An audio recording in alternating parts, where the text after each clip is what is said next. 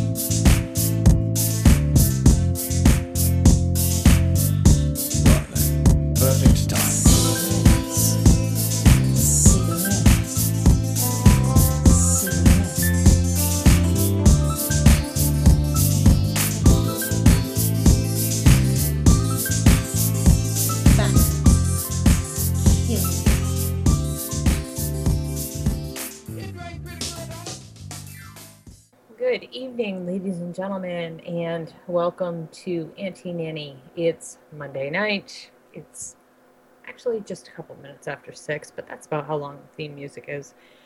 And uh, it's another fun filled episode of Anti-Nanny, full of the wacky hijinks and the jokes you've grown to love. Um, I guess it's better than saying tonight's top story is the government, because it's not. But um, welcome to Anti-Nanny with the very best producer that money can't buy, because which is really good because I still don't pay him. Very, how are you tonight, Barry? I, I see you got to see a debate. Yes. yeah, yeah, and and and happy alien invasion day to the colonials. Well, uh, uh, tonight's refreshing repast is bowel buddy. Yep. Good lord. I'm assuming this pomegranate bowel buddy is a liquid. Uh, oh, it's a it's a wafer. Yes. Just to help your digestion. I love at the top it says grenade. I, I know that's not what it means, but that is still funny. uh, yeah. So Blows right through you. Yeah. apparently it does. So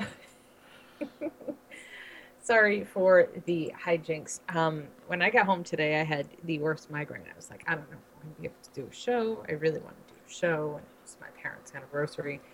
But it's Monday. This is what I do. This is my time slot, and here I am.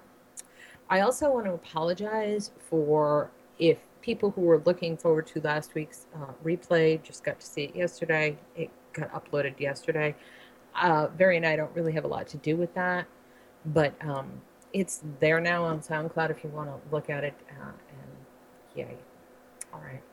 Um, since I don't see Alex around, and the last thing I saw was a picture of he and his wife eating poutine, uh, I guess I'm going to go through and do a kind of CASAA update for you guys. You want to roll it?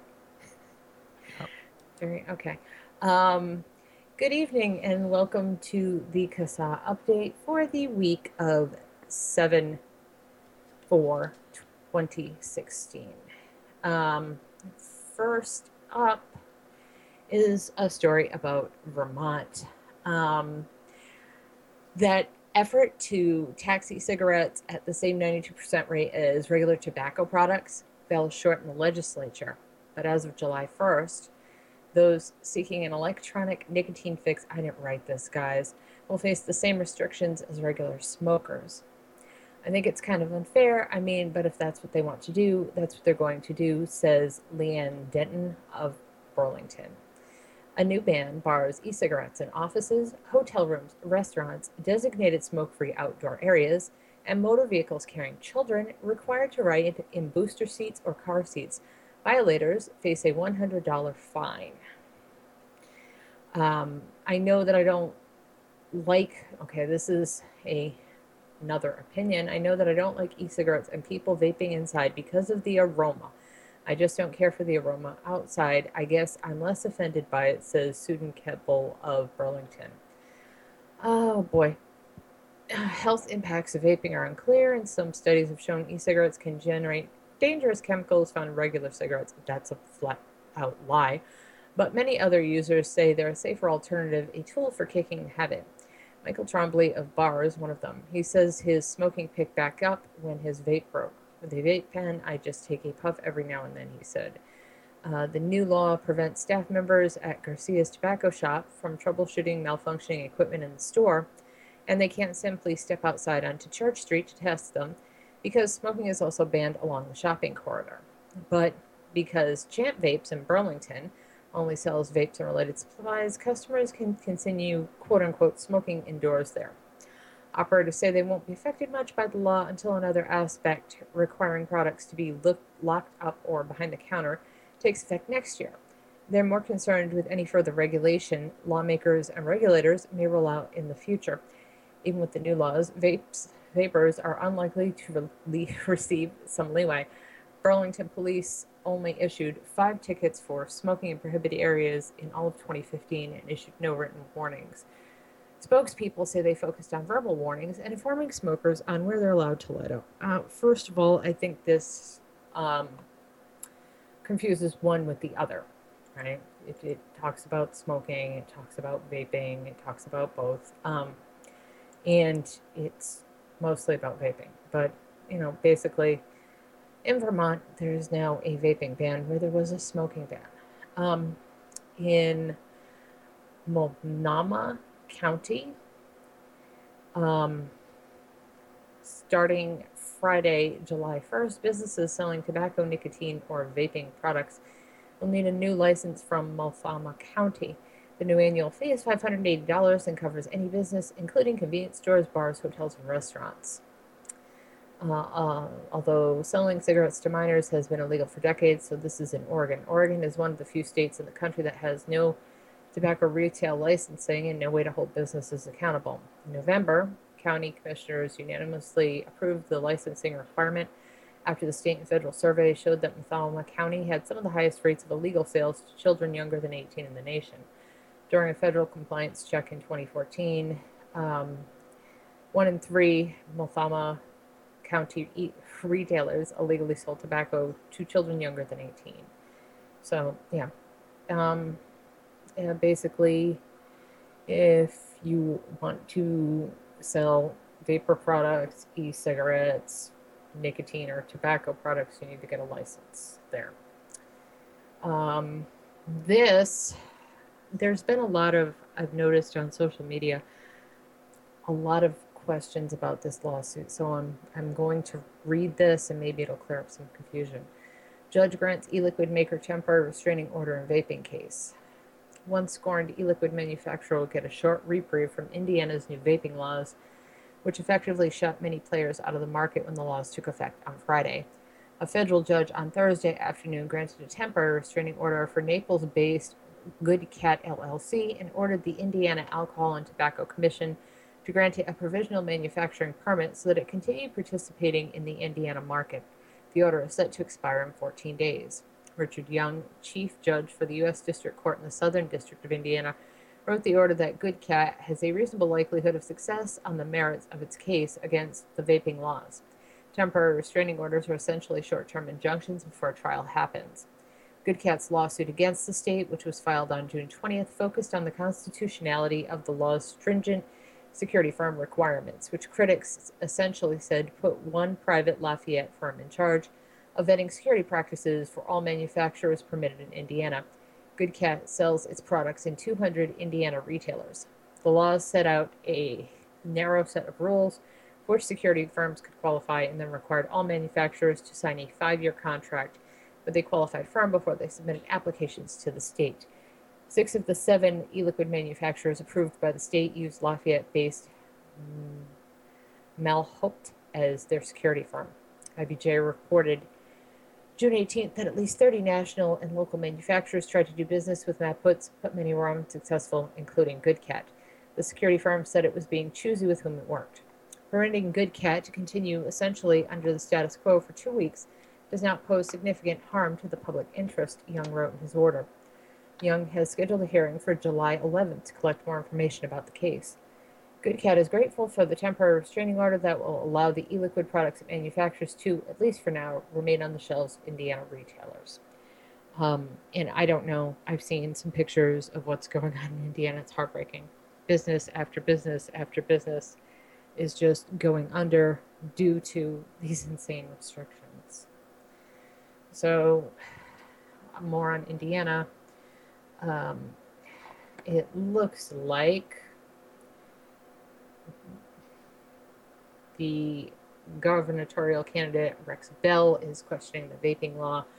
Um, he's the libertarian candidate for governor, and he thinks that there's an overreaction by the state to these things. And it's very funny when you read all the stories about them questioning people in the legislature. They're going, This wasn't how it was supposed to be. This isn't how it was intended. Well, it's what happened. And you drove good, honest, hardworking people out of business with your crazy zeal. So he says he wants to do something about it. I figured I'd let people know about that. Um, also, Highland Park, New Jersey. The Highland Park Boroughs Council approved an ordinance that fines electronic cigarette and vapor product retailers who sell to underage consumers. Any retailer found in violation will be subject to fines from fines ranging from 100 to $2,000. The ordinance, which took effect July 1st, also sets a $1,200 licensing fee for all vapor retailers. And New York, Monroe County. Legislator Justin Wilcox introduced legislation that would require retailers to obtain a license to sell electronic cigarettes. The bill brings e cigarette retailers in line with other tobacco retailers. The proposed legislation would require the license to be displayed in a store, bans the sales of e cigarettes to minors, and prohibits stores from operating within a quarter mile from a school. And I guess that's about it for this evening. Um, thank you for listening, and thank you for your interest in CASAA. That was very strange. Yeah. I'm sorry, that feels really weird to do that. It really does. So now that that fun is out of the way, we can get to the big fun. Big fun, and you don't mean the 80s pop band. I don't. Yeah. Um, no, unfortunately. Although, you know, I- I guess we could put some music on and just talk. None of this stuff is particularly fun this evening. Oh, God. Um, so I really don't. When I talk about stuff, um, I, I only like to talk about what I understand or what I can prove. Um, there's a publication I read quite a lot of called Who, What, Why, and they have some uh, questions on what happened in Orlando um, recently. and it's actually pretty good. And I'm not going to read that here, but I'm just saying if you also have questions about what happened and, and how it looks, go to Who, What, Why and, and type in Orlando. You'll some interesting stuff there. This is written by Radley Balko and it was written on June 14th. The Orlando shooting was not a vindication of police militarization. In the few days since the horrific mass shooting at the Pulse nightclub in Orlando, a number of pundits and law enforcement officials have cited the incident and the ensuring police response as vindication for the idea that we need to further militarize the United States police forces. Or more to the point, they're citing Orlando as proof that critics of police militarization are wrong. I am a longtime critic of police militarization. I disagree. It's a pretty facile and simplistic way of looking at the issue. It gets the criticisms of police militarization wrong. It ignores the important context and subtlety, and perhaps most crucial, it doesn't accurately reflect what happened in Orlando. So here are a few responses to those critics. One, a few people think that SWAT teams shouldn't exist. I certainly don't believe that. I don't know of any proponent of police militarization critics who do. SWAT like force is perfectly appropriate when the police are using violence to defuse an already violent situation. The problem is the vast majority of deployment of SWAT teams today are to serve search warrants with overwhelming force in an effort to catch a suspect off guard, which is to say that the vast majority of SWAT deployments today are creating violence, risk, and confrontation where there was none. Even that could be justified if these were, say, arrest warrants for escaped fugitives with a violent history, or even search warrants for events related to violent crimes, but that isn't the case. Most SWAT deployments are to serve search warrants for drug crimes. Here's another way to look at it SWAT tactics are necessarily aggressive and violent and require a very low margin of error. There's a lot of risk involved in these operations to the SWAT officers, to the suspect, and to the bystanders. The tactics themselves are punishing by design. A SWAT deployment is essentially a legalized assault and battery. Flashbang grenades, which are often used during SWAT operations, are designed to inflict temporary injury on everyone near them. All that risk and violence is acceptable when it's being used to apprehend someone who is in the process of committing a violent crime and will continue to do so unless he's stopped. That risk is acceptable when not using a SWAT team almost certainly means more people will die. It's more difficult to justify that level of risk and violence when you're talking about searching the home of someone suspected of selling marijuana. Here you're using overwhelming force and violence not to apprehend someone who's in the process of committing a violent crime, but to collect evidence against someone who is still only suspected of committing a nonviolent crime.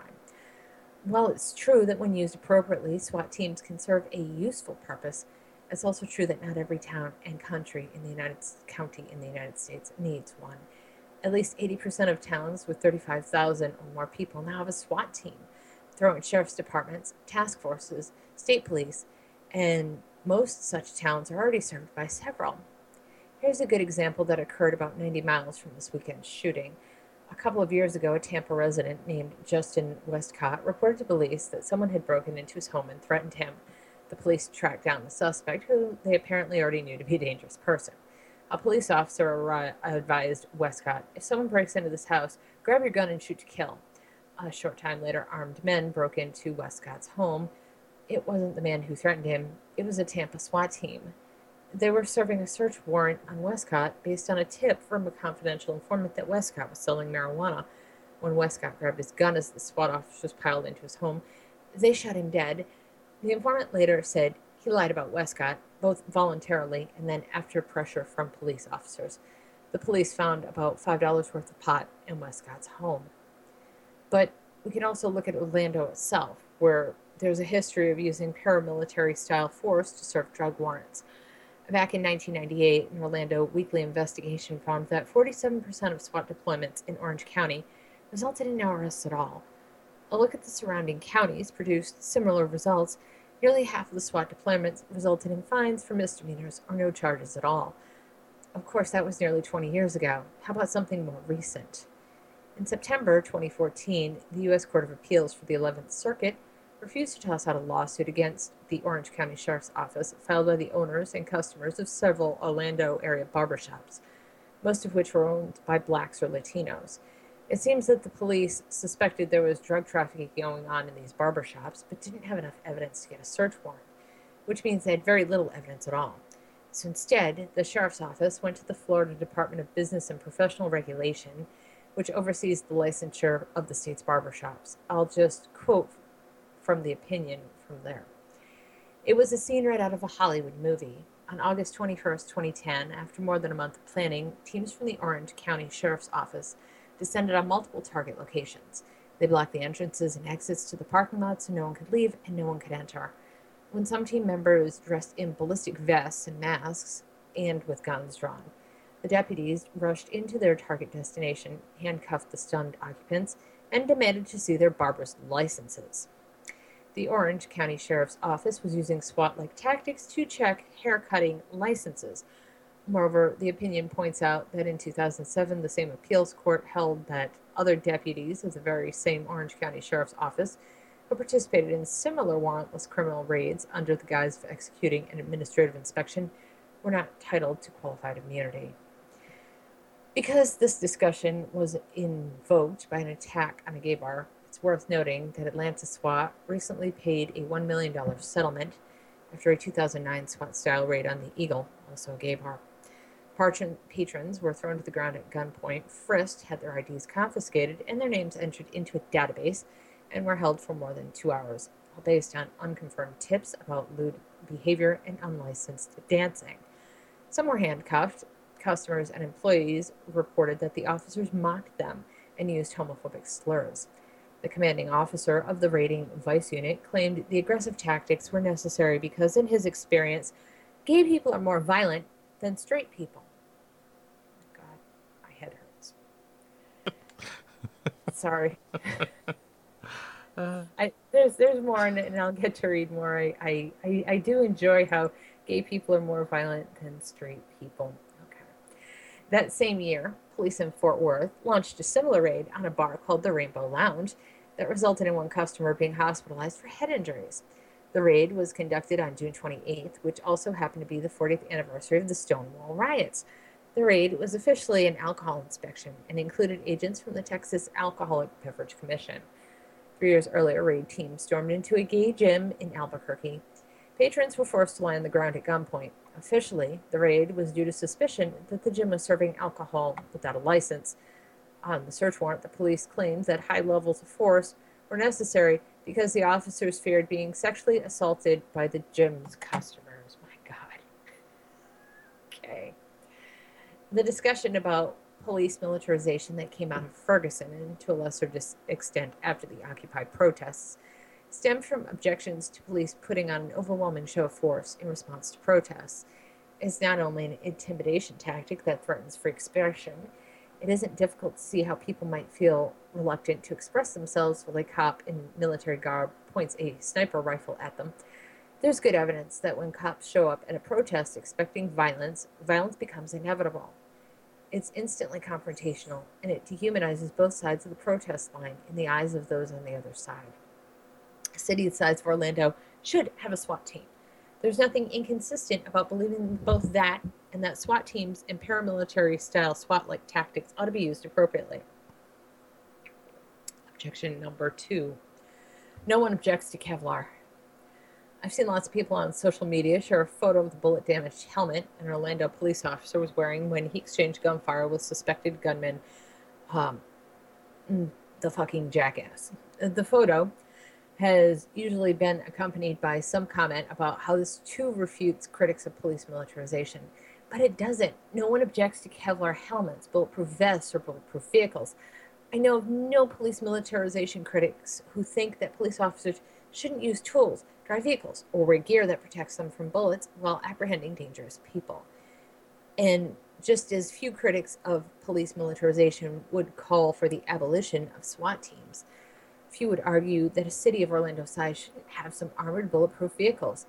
The objection is more to gear like tracked vehicles with rotating gun turrets that shoot belt-fed 50 caliber bullets, or to grenade launchers, or to tiny towns across the United States acquiring behemoth mine-resistant trucks designed to protect against an improvised explosive device during convoys in Iraq and Afghanistan, and that have no practical application in domestic policing imagery and mindset are important. There are two components of police militarization there's the guns, gear, and gadgets, and then there's the mindset. The latter often gets overlooked, but it's a critically important concept for policing in a free society. Police groups and their supporters will often look at a criticism of a callous door busting raid by a narcotics task force or vice unit and object to classifying it as police militarization problems because the tactics and gear don't strictly meet the definition of paramilitary, but it's still part of the larger problem of image and mindset. A cop's job is to protect the rights of his or her fellow citizens. A soldier's job is to kill foreign combatants. These are two extraordinarily different jobs, and it's important that liberal societies keep them distinct. When cops start using the language of ground troops or in camouflage, when there's no real reason for it, and talking about how they're at war with the people they're supposed to serve, they're adopting a military mindset, and that's a dangerous thing in policing. So, while few of those who are concerned about the police militarization object to the idea of armored cars, Kevlar helmets, or ballistic body armor, the cosmetics are important. This is why the Obama administration barred the transfer of camouflage uniforms through the Pentagon's 1033 program. No, a pair of camouflage pants isn't going to kill anybody, It's more about how the officer who's put in those pants sees himself, his job, and his role in the community. Just as important, it's about how that officer is seen by the community he serves. People who defend the use of overtly militaristic gear say that projecting power and intimidation scares criminals into surrendering peacefully. I doubt it. When used properly, this gear is deployed after someone is already in the process of committing a violent crime. It seems unlikely that the shithead shooter would have surrendered if only he had known there was a scary looking armored vehicle outside. The people are far more likely to be intimidated by the battlefield look are protesters, cop watch groups, and everyday citizens. I've said before that I like the idea proposed by the Boston Police Department after Newtown that some police officers keep a high powered rifle in the trunks of their patrol cars. The first responder to a mass shooting is rarely the SWAT team, it's usually the nearest patrol officer. There's nothing wrong with being prepared. That's why they'd have the bigger guns. But we also have to remember and adhere to the values of a free society. That is why they'd keep them in the trunk and get them out only under a very narrow set of circumstances. Here's what actually happened in Orlando. In theory, the argument that an active shooter is precisely the sort of scenario for which a SWAT team is appropriate makes a lot of sense. In practice, it gets more complicated. In most cases, active shooter situations are over well before even an armed and ready SWAT team could possibly scramble to the scene, hence the point about patrol cops in the paragraph above. There have been few incidents in which the crime has drawn on. Um, the response from SWAT teams in those cases has been a mixed bag. The most notorious example is Columbine, where multiple SWAT teams were on the scene as Dylan Klebold and Eric Harris were still killing people. One SWAT team did enter the building about 45 minutes after the shooting began, but moved at an incredibly slow pace. It took them more than four hours to finally clear the building, during which teacher David Sanders bled to death. The Jefferson County Sheriff's Office later said the officers feared they were outgunned. They weren't, and that a dead police officer would not be able to help anyone. The other SWAT teams watched from the perimeter for hours, also having concluded it was too dangerous to go inside more than two hours after the shooting began. Some did eventually start to make their way into the building, but ended up frisking and marching out students and faculty instead of seeking out the gunmen. As SWAT teams continued to proliferate through the late 1990s and early 2000s, Columbine prompted the question if SWAT teams outfitted with bulletproof gear and high powered weapons won't apprehend active shooters in order to save lives out of fear for their own safety, what exactly is the point of having a SWAT team to serve drug warrants. There are also some criticisms after the Virginia Tech shootings. As the spree began, Virginia Tech already had its own tactical team on campus. The heavily armored campus SWAT team is also increasingly a common phenomenon. The University of Central Florida in Orlando has a grenade launcher and 23 M16s. The SWAT team was at the scene of the shooting in three minutes but took an additional five minutes to enter the building. By that time, the shooter had killed 32 people plus himself. Again, this prompted the question what's the point of having SWAT teams on campus if they can't respond in time to prevent an active shooter from killing 32 people? Again, the answer appears to be to serve drug warrants. There are also some counterexamples, though they don't involve SWAT teams. In both the Newtown and San Bernardino shootings, Local police had been trained to immediately confront active shooters instead of waiting for the SWAT team to arrive. There's good evidence that in both cases such training saved lives. The first responding officer to the temple shooting in Wisconsin also quickly confronted the shooter. It isn't clear that he saved lives, but his bravery was heroic. In Orlando, three hours passed between the first shots and the time the SWAT team entered the building. In that time, the shooter shot more than 100 people, killing 49, over the last few days, policing effort, experts across the country, few of whom are opposed to police militarization more generally, have questioned that delay. Orlando officials have offered a couple of explanations. They said that after an initial round of shooting, including an exchange of gunfire with an early responding officer, the shooter took hostages in a bathroom, at which point the scenario evolved from an active shooter to a hostage situation. But once a shooter has shown a propensity to kill indiscriminately, it seems odd to treat that person as a hostage taker who's open to negotiations. Mass shooters typically aren't looking for a helicopter and a satchel of unmarked bills.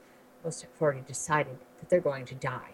This is why so many police departments now train officers to confront shooters immediately.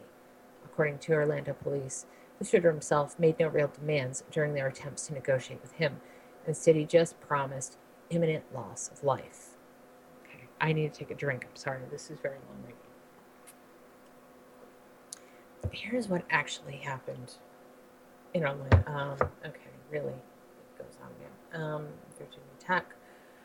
Sorry, I don't know what happened. Um, Orlando officials. Okay. That's a shooter. Just, I'm sorry, this is very low, very long. Orlando officials have also claimed that they had reason to believe the shooter was armed with bombs. But one could argue that to delay entry as a shooter is killing people out of fear that he may detonate bombs values the lives of the heavily armed, heavily armored SWAT officers who assume some risk when they take the job are above the lives of the unarmed, unprotected victims. Are we ready to tell future mass shooters that if they can create even the illusion that they're carrying explosives, the police will give them free rein to kill as many people as their supply of ammunition will allow? Moreover, to the extent that bombs slash explosives explanation is somewhat persuasive, it also turns out not to have been true. It isn't clear yet how many people died between the time the SWAT team arrived and the time they forced entry. The police have suggested that nearly all of the shooter's victims were shot early, that's also a self serving assertion. If indeed confirmed that most or all of Mateen's victims were already dead by the time the SWAT team showed up, then the delay would seem to have been less harmful, at least in retrospect. That still wouldn't mean it was a smart approach. In any case, there's still a lot to learn.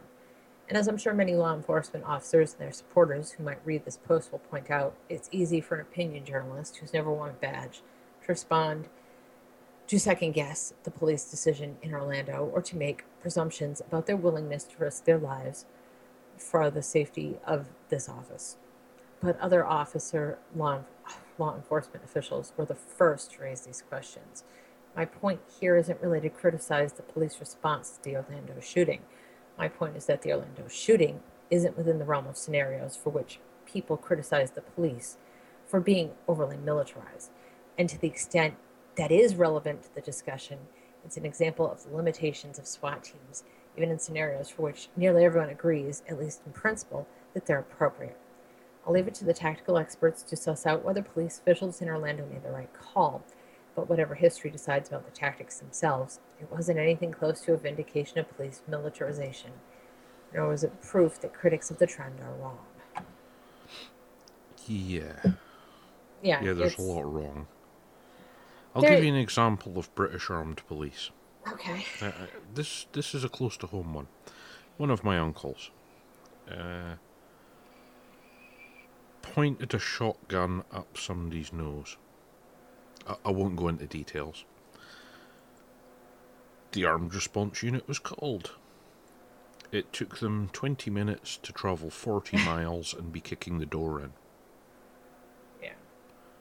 So yeah, when when they say, "Oh, it took so many hours for the response to happen with these American SWAT teams," it's like, what were they doing?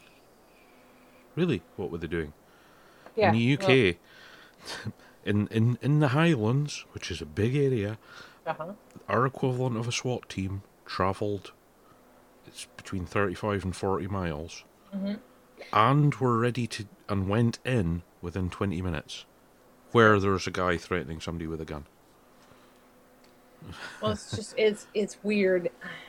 I don't know any way to explain it. I mean, it wasn't the story I wanted to start off with, and I'm really sorry because people were expecting happy stuff for tonight. Uh, that was not super happy. But uh, there's other stuff. I did say I was going to talk about cookie dough. Oh, and I will. I will talk about cookie dough. Oh yeah, and, and the other bit that yeah, gay people really dangerous. I, I thought I was gonna. When I read it the first time, I was like, okay, I, I we have to talk about that this week because there, there's no reason not to, right? Yeah. But is that not the most ridiculous thing you've ever, ever? I've never read anything so ridiculous. We had to use a SWAT team. They, they they might have like looked at me funny and tried to fondle my my bollocks. Um, It's just ridiculous. I mean, And the worst part is, I, I know that was the reason I included the story, and I started reading, and I got to that part, and I was like, I'm stumbling over it because it's so ridiculous. I can't believe I'm reading it. Yeah. You know, okay. Now, I said I was going to talk about the national debt. Here's a shocker the national debt jumps nearly 100 billion in one day. Okay. The U.S. national debt is creeping up again, creeping up. A hundred billion dollars in one day is creeping up, huh? After holding steady for the last few months, thanks to the annual flood of individual and corporate tax receipts, total government debt hit a record of 19.38 trillion on Thursday, up nearly 98 billion from the day before. It's the first time it has ever exceeded 19.3 trillion dollars.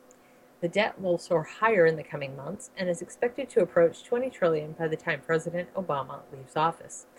The total debt had been essentially flat since March when it hit 19.2 trillion. Growth in the national debt often slows or plateaus in the spring and early summer as tax receipts in April help balance out federal spending. That's on current pace to exceed receipts by $500 billion. The federal government collected a record high of 1.48 trillion in tax revenues in the first half of the year, which helped offset growth in the deficit over the last few months. Total public debt on Thursday was 19 point, I'm sorry, 13.93 trillion, and government loans to itself are 5.45 trillion. Aside from tax receipts or lower spending, another way to reduce national debt is through gifts to the Treasury Department. But so far, the Treasury has received just $1.6 million in gifts, and during the April tax season, people donated just $42,000 to the effort. Gee, There's Now, see, Go ahead. the, the tax office accepts donations. Yes, I know. Yeah, pay, pay off the government debt. Yeah, no, it was really awesome. Yeah, Here's, here's the thing for you. yeah. Stop getting in debt, you assholes. You know, there's a lot of stuff they could do, like not testing how shrimp move on a treadmill. yeah. That that might save a little bit of money. Well, one of the good ones, right now, the, the report came out last week. Um, they found lots of new helium in Tanzania, Yes, they did. which is great news. But it's a bit of a shame for you in the USA, because while the helium price is still high, you really need to get rid of the huge stockpile of it that Bush insisted you keep hold of. Well, you know, You, it's you, funny. know, you know about that, don't you? I do. The I do. United States And has something like 80% of the world's helium Yeah, which what's away in a military bunker somewhere What's in ridiculous? case. Yeah, Um, in case. In case we need to. Uh, Have a really in- big party? No, in case we need to insert that into some politicians and send them on a holiday to the moon. But yeah, because yeah, some some of the American government stockpiles, which cost them a fortune in oh, upkeep. Oh, I know they're ridiculous. yeah, they can just sell them. Yeah, they they wouldn't have the upkeep cost, and Well- they'd make the money from selling stuff. pretty sure the cost of a balloon, like you go to get a, a helium balloon for someone's birthday, pretty sure ninety percent of the cost of that is the helium, not Yeah. the balloon itself. It is, yeah. So, you know, and I know what we pay for helium because one of my other jobs at work is to bring the vendor products in. Yeah. And a tank of helium is ridiculously expensive. Yes, So, especially hopefully, considering the amount of helium that's in it. yeah, exactly. It's one of the most expensive products on the market at Yeah. the minute. Helium. Yeah. Which is, Although, as I say, if they get this new helium field opened up, the price will take a dump. Um, yes. but yeah, the, some of the stockpiles you've got over there are impressive. The fu- the the despite the oil price dumping, yeah, you'll still have that huge lake of fuel Yeah. Yeah, that's for true. no reason, which yet again Bush insisted Well, was expanded, even though they didn't need it. did he really? He must have needed some medical procedures that required helium. That's the only thing I can imagine. Yeah. Um, okay, this is from Ars Technica, Cars Technica, all things automotive. And I would like to say um, there is now evidence that he was watching a film on a portable DVD player when this happened. so he was not paying attention. So he was one of those people that had a lot more faith in technology than I fucking do. Tesla's autopilot being investigated by the government following fatal crash. A tractor trailer crossed a divided highway and an autopiloted Model S drove underneath. The Model S uses several sets of sensors from optical to ultrasonic to radar to maintain awareness of the traffic around you. The National Highway Traffic Safety Administration is about to take a closer look at Tesla's autopilot, the company revealed on Thursday. In a blog post, Tesla says that it learned on Wednesday evening that the NHTSA is op- opening a preliminary evaluation into the performance of autopilot following a fatal crash involving a Model S. The incident, which happened in May, involved a white tractor trailer that was turning left across a divided highway perpendicular to the path of the Tesla, which was cruising on autopilot. Neither autopilot nor the driver noticed the white side of the trailer against a brightly lit sky, so the brake was not applied. The high ride deterrent of the trailer, combined with its positioning across the road and extremely rare circumstances of impact, caused the Model S to pass under the trailer, with the bottom of the trailer impacting the windshield of the Model S. The company also stated that the front on or rear end collision with the tractor trailer, the outcome would not have ended in tragedy. It described the driver as a friend to Tesla and the broader EV community and expressed sympathy for his friends and family for their loss. Although Tesla Autopilot is one of the very best semi autonomous driving systems on the market, it is not designed for I love driving, and owners should be as vigilant on the roads as they would be in any other vehicle. So, like I said, evidence looks like it's coming out that this guy was watching a DVD. Yeah. On a portable DVD player. I, I you know, he As, was. as I suspected, uh, like many Tesla owners, he's a moron. I don't know that he's a moron, but he was he's someone who is friendly to and active in the field of computers. He was, uh, I believe, ex-military. He's someone who believes highly that AI is better for us than we are for ourselves. Um, and I think he might have been proven that as good as AI is, and it's proving to be pretty freaking impressive. It's winning games that people have played for thousands of years, making moves that people have never done that with. Um, it, it's creating friendly robots that check people into hospitals and robots that keep trying to escape Soviet Russia. Um, as good as AI is, it's not all that fantastic. You still there's still some things only human beings will know from instinct, and to trust your life to it is kind of ridiculous at this point. There's literally hundreds of films out there telling you why you shouldn't do it in the realm of science fiction. Um, you'd think one would at least stick with someone. Yeah. I guess not.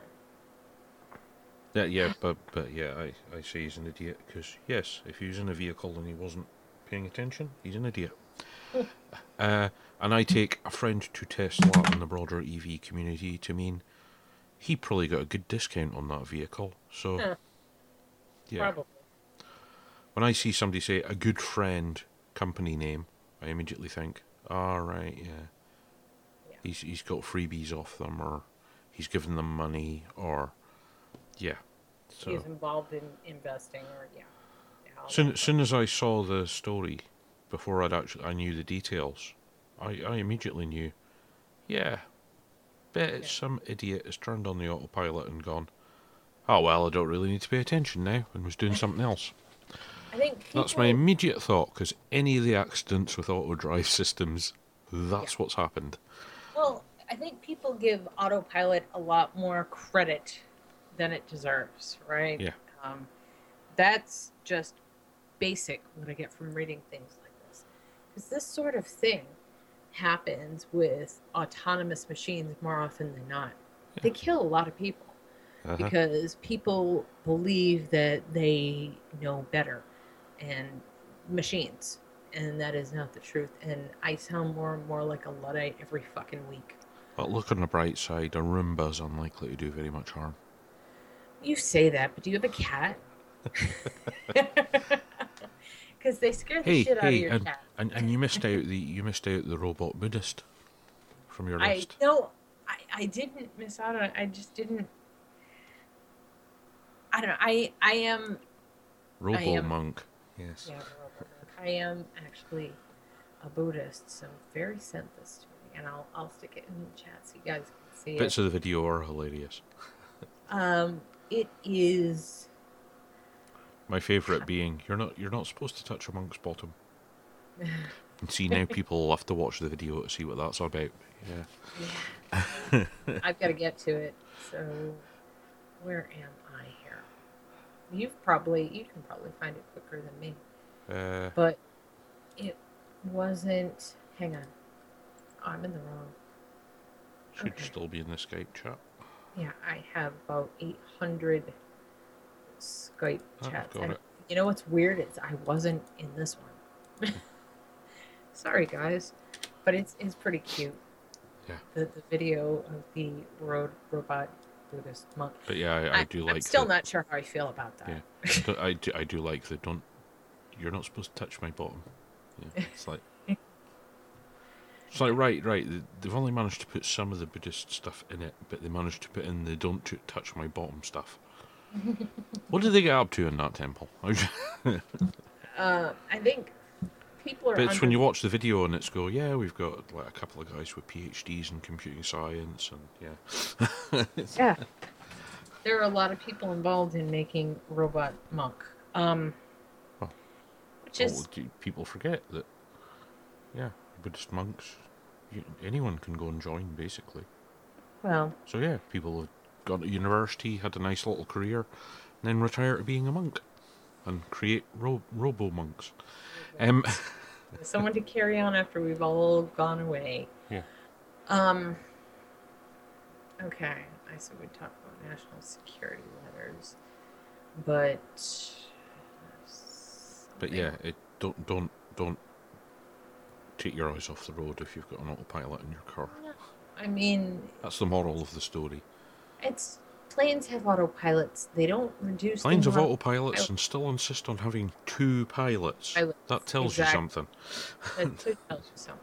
I mean, it's probably okay to watch the sky while the captain goes and uses the restroom. Yeah. I would assume. Probably not for much more than that. I'm no pilot. I wouldn't know. But I'm just saying, it. Uh, that's. Well, I mean, it's seems. proved, yeah. I mean, uh, aircraft autopilots much more technical than Tesla's one. And Yes. yes, um, a Virgin plane. Um, somebody did a video of it. Uh-huh.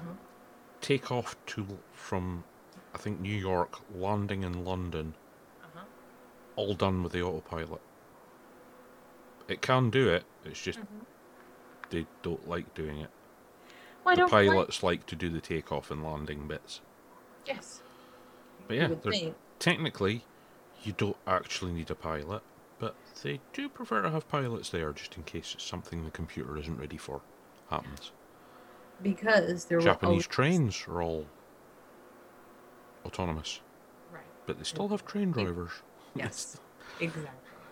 You know, there's a reason why you have a person who can put on the brake. Yeah. Um, and when you're, when that person is you, you really should pay some sort of fucking attention. Just some, not none. And, and we'll skip over the, the instance of airline pilots being asleep and missing their landings. And, God. Yeah. so, yeah, I'm I'm not saying that that doesn't happen, but they do work them a ridiculous amount because there are fewer of them because a lot of their job has been My automated. so flatmate it's a vicious like My flatmate read a story about a pilot who was complaining about the hours he worked, uh whose commute to work was a two hour drive. So he'd drive two hours, fly for 16 hours, drive two hours home, have to get back up again, not having had enough sleep, to drive two hours back the next day. You're like, and, and the guy's complaining about his hours. It's like, move closer to your job, you dipshit. No, I agree. if you're making decent money and you can afford it, why wouldn't you do it? Okay, this is a story from Denver. I'm still really mad about this. Okay. City used homeless donations to assist with homeless sweep. A CBS 4 investigation found that when city administrators were planning a March sweep, they immediately wanted to use donations that had been made to Denver's Road Home to assist the homeless population. In a series of emails obtained by CBS 4, city officials from the mayor's office, Public Works, and a host of other city agencies grappled behind the scenes with an anticipated bill of nearly $60,000 to pay an environmental charity to move, store, and redistribute personal property confiscated from homeless men and women during the sweep. Jose Cornejo, the executive director of Denver Public Works, emailed his fellow city administrators February 11th. We do not have it in our budget, a line item, this extra cost to handle personal item storage and distribution. Brendan Hanlon, the City of Denver Chief Financial Officer, responded on February 12th we can charge off these costs to the Homeless Donations Fund. The group email went to the mayor's chief of staff, Evan Dreyer, Cornejo, and several other ranking city officials. Sounds like a plan, wrote Cornejo within an hour. The Homeless Donation Fund is part of Denver's Road Home, a city managed and administered program which solicits donations, saying those public donations will be used to provide food, shelter, and counseling for Denver's homeless. Some of the money in the Homeless Donation Fund comes from donation meters set up around the city and Denver International Airport. People put their spare change in the meters to help the homeless. On the Denver Road Home website, the organization says the money put in the donation meters will be dedicated to mental health, substance abuse services in our community. At another spot on the Denver Road Home website, it says money put in the donation meters totals about $100,000 per year and it's used for meals, job training, housing, and other programs to those in need. The DRH website states no money at all goes to the city of Denver. But according to invoices and work orders obtained by CBS 4, city administrators earmarked $59,509.40 from the Homeless Donation Fund to pay an Arvada company for property removal and storage of belongings from the homeless. Well, I think it's appalling, said Denise Maes, public policy director for the American Civil Liberties Union, which has been staunchly opposed to homeless sweeps. People who give money to help the homeless believe their money is being spent the way they want it to be. This is clearly an abuse of the public trust. When CBS 4 began asking questions about using donation dollars to evict the homeless, city officials put an immediate stop to what they were doing. Mayor Michael Hancock told CBS 4 this was just one of those administrative snafus you picked up on, and we've already corrected it thanks to your investigation, and it's done and we move on. Hancock said he was unaware that donations had been used to help pay for the sweep until he learned of it from the CBS 4 investigation. I don't think it was malintent on anyone's part, said the mayor. Someone may have looked at that fund and said, This seems appropriate, but when you called it to our attention, we took a closer look and it's been corrected. Sue Cobb, a spokesperson for the city, said the actual cost that was going to be drawn out of the homeless donation fund was $76,289.11. She said when CBS 4 began asking questions, one, I'm sorry, $10,740 had already been paid out of the homeless donation fund to the Arvada contractor, Customer Environmental Services. But she said Denver's Public Works Department will repay that amount into the homeless donation fund, and the balance of the cost will also be paid by Public Works. Although Hancock termed it an administrative snafu, Maes took a darker view. I certainly don't buy the fact that it's a mistake. You caught them. They say that doesn't look good. I think it's whitewash, said Maes. Alderman questioned what CBS 4 found would make people less likely to donate to Denver's efforts to her curb homelessness. If you have an administration using funds in a questionable way, of course you are going to decrease confidence in the process, says Alderman. Amber Miller, a spokesperson for Hancock, said it was important to note that only about 3% of the money in the homeless donation fund comes from public donations. She said the other 97% is derived from federal funds. Well, so what? If you have it earmarked for something, that's what you're supposed to use it for. Yeah, the the reporter was right. It it was it was not a it was not an innocent mistake. No. And course. yeah, anytime, anywhere I see something like the DRH website stating no money at all goes to the city of Denver, my brain immediately goes, Most How of this money is going to the city of Denver. Yeah, exactly. what are they using it for? yeah, they are going to use creative accountancy to make it look like they're spending on what they're supposed to be spending it on, but Yep. actually it's going to go to the you know directly to some something else. Because that's what happens to homeless funds all over the place. Which is just ridiculous. It that really bothers me.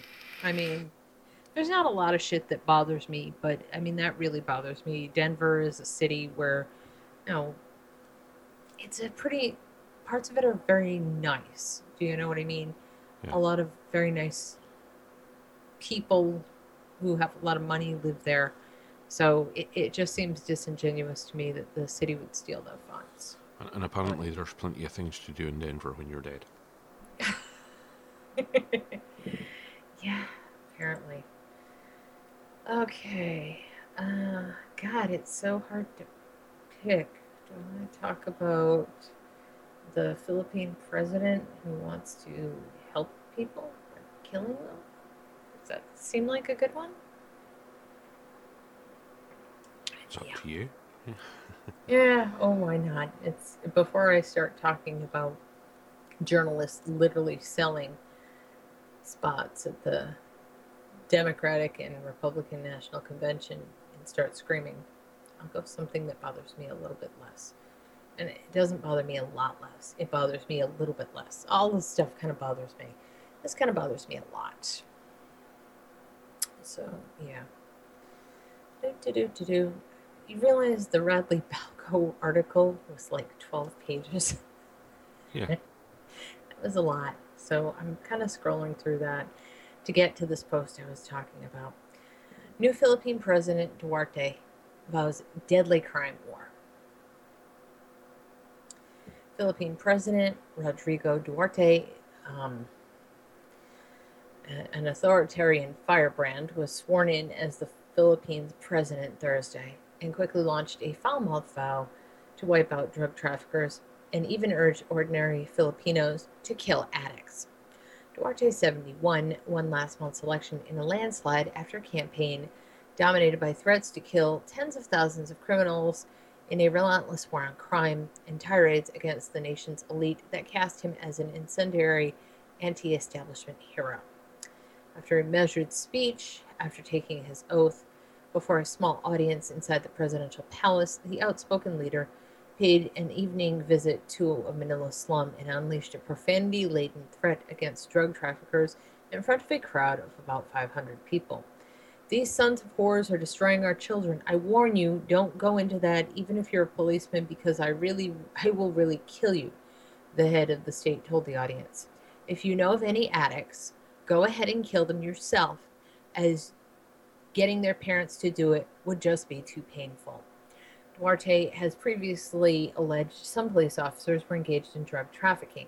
Repeating a favorite campaign refrain, the new president also said it would make good business sense to set up funeral parlors.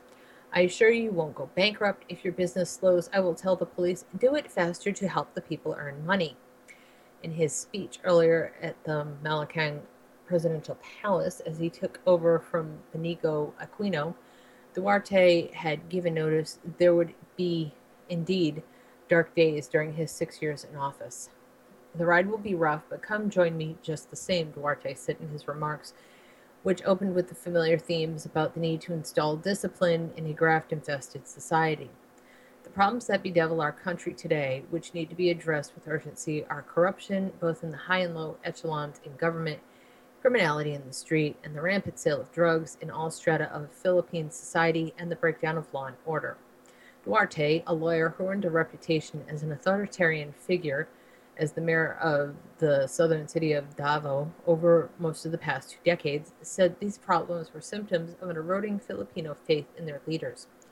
He had previously outlined a vision for his anti crime program that included reintroducing the death penalty with hanging as his preferred method of execution.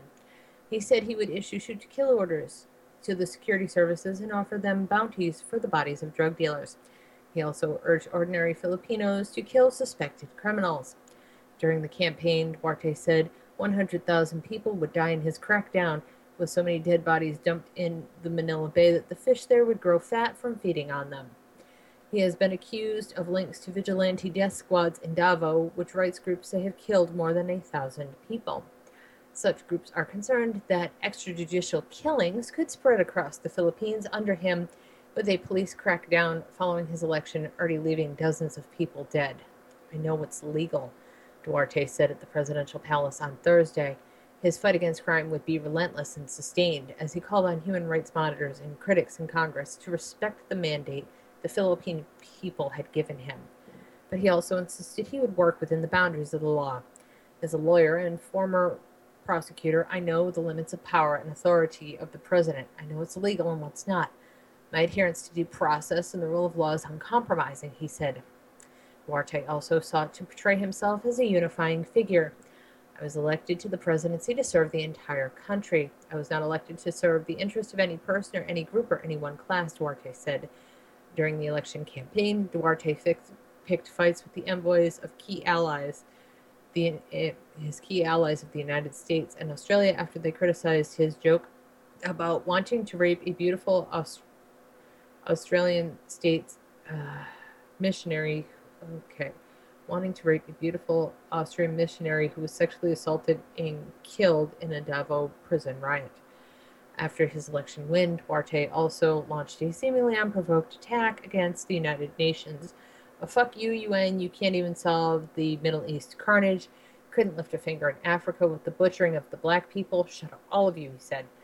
On Thursday, Duterte offered a muted message of friendship to the international community. On the international front and the community of nations, let me reiterate that the Republic of the Philippines will honor treaties and international obligations, he said. Holy shit, the guy's Trump. Um, I think yeah, I think he's possible. They, He's possibly they have managed worse. to find somebody worse. It's impressive. Uh, I thought that was just really. and the, the the change in tone on his rants, he's at he's at the very least bipolar. Uh, but yeah, if he starts his war on crime that he's asking, I'm I wonder how many pieces he'll be found in. I don't know. Because you, you, you'll know a bit of the history of the Philippines, quite close ties to the US. Um, Yes. yeah, the criminal gangs there are really, really well armed. I think the Um, idea of I, I think he's going to be found in pieces in his office some morning. he might be, but I mean, just the idea. What freaked me out, what made me share the story, was the story about killing addicts. Yeah. But, but yeah, he says, I will work within the boundaries of the law. Yeah, that's why he's asking normal people to kill addicts, because he's Oh, not yeah. allowed to. And and telling. So if, but if somebody else does it, it's fine. Yeah. It's not just me. I mean, Yeah. I Oh, he's a guy nutcase. sounds Yeah. unhinged. Yeah. He sounds unhinged. Let's say at the very least bipolar. Uh, probably uh, a lot worse. I don't even know, but Jesus, when you know, there's not a lot of people that would make me wish for our vice president to run their country, you know, but even our vice president seems like a better choice than this guy in some ways. Well, yeah, the, the appearances of this guy, you've got to think a lot of Filipinos will be missing the Marcos days. Yeah. Okay. I mean, Marcos killed a lot of people, but he didn't. At least he didn't rant about doing it in public. Uh, It's it's it's a scary fucking world out there. Um, okay. So we talk about what a national security letter. This comes from, I believe, um, this is from the Intercept, but pretty sure it's not just from the Intercept. So hang on. Um, yeah, it's Freedom of the Press blog. Um, Freedom of the Press is actually a decent group of people who actually do, you know, journalistic investigation and have some personal integrity. Okay. So I'm going to read that. Okay.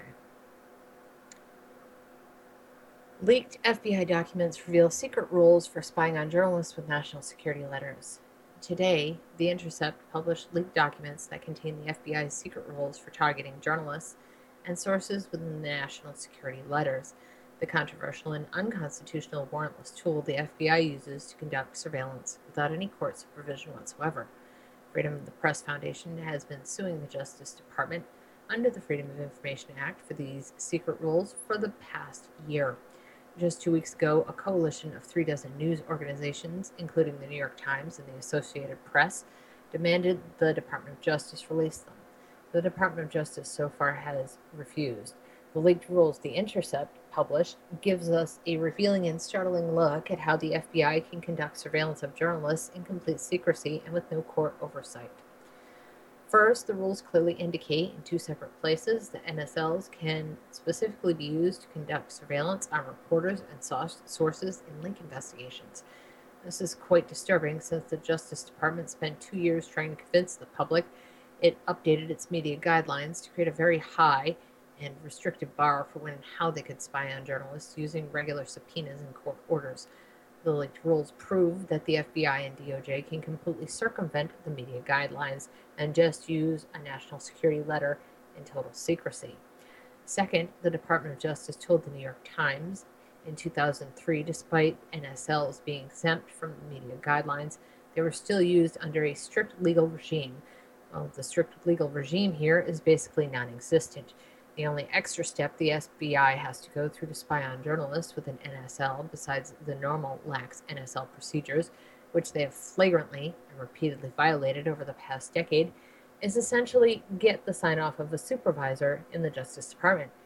That's it. They don't even have to go through the motions for following any of the several rules laid out in the DOJ media guidelines, like get the Attorney General to sign off, exhaust all other means of investigation, alerting and negotiating with the affected media organization, making sure that what is being sought is essential to the investigation, etc.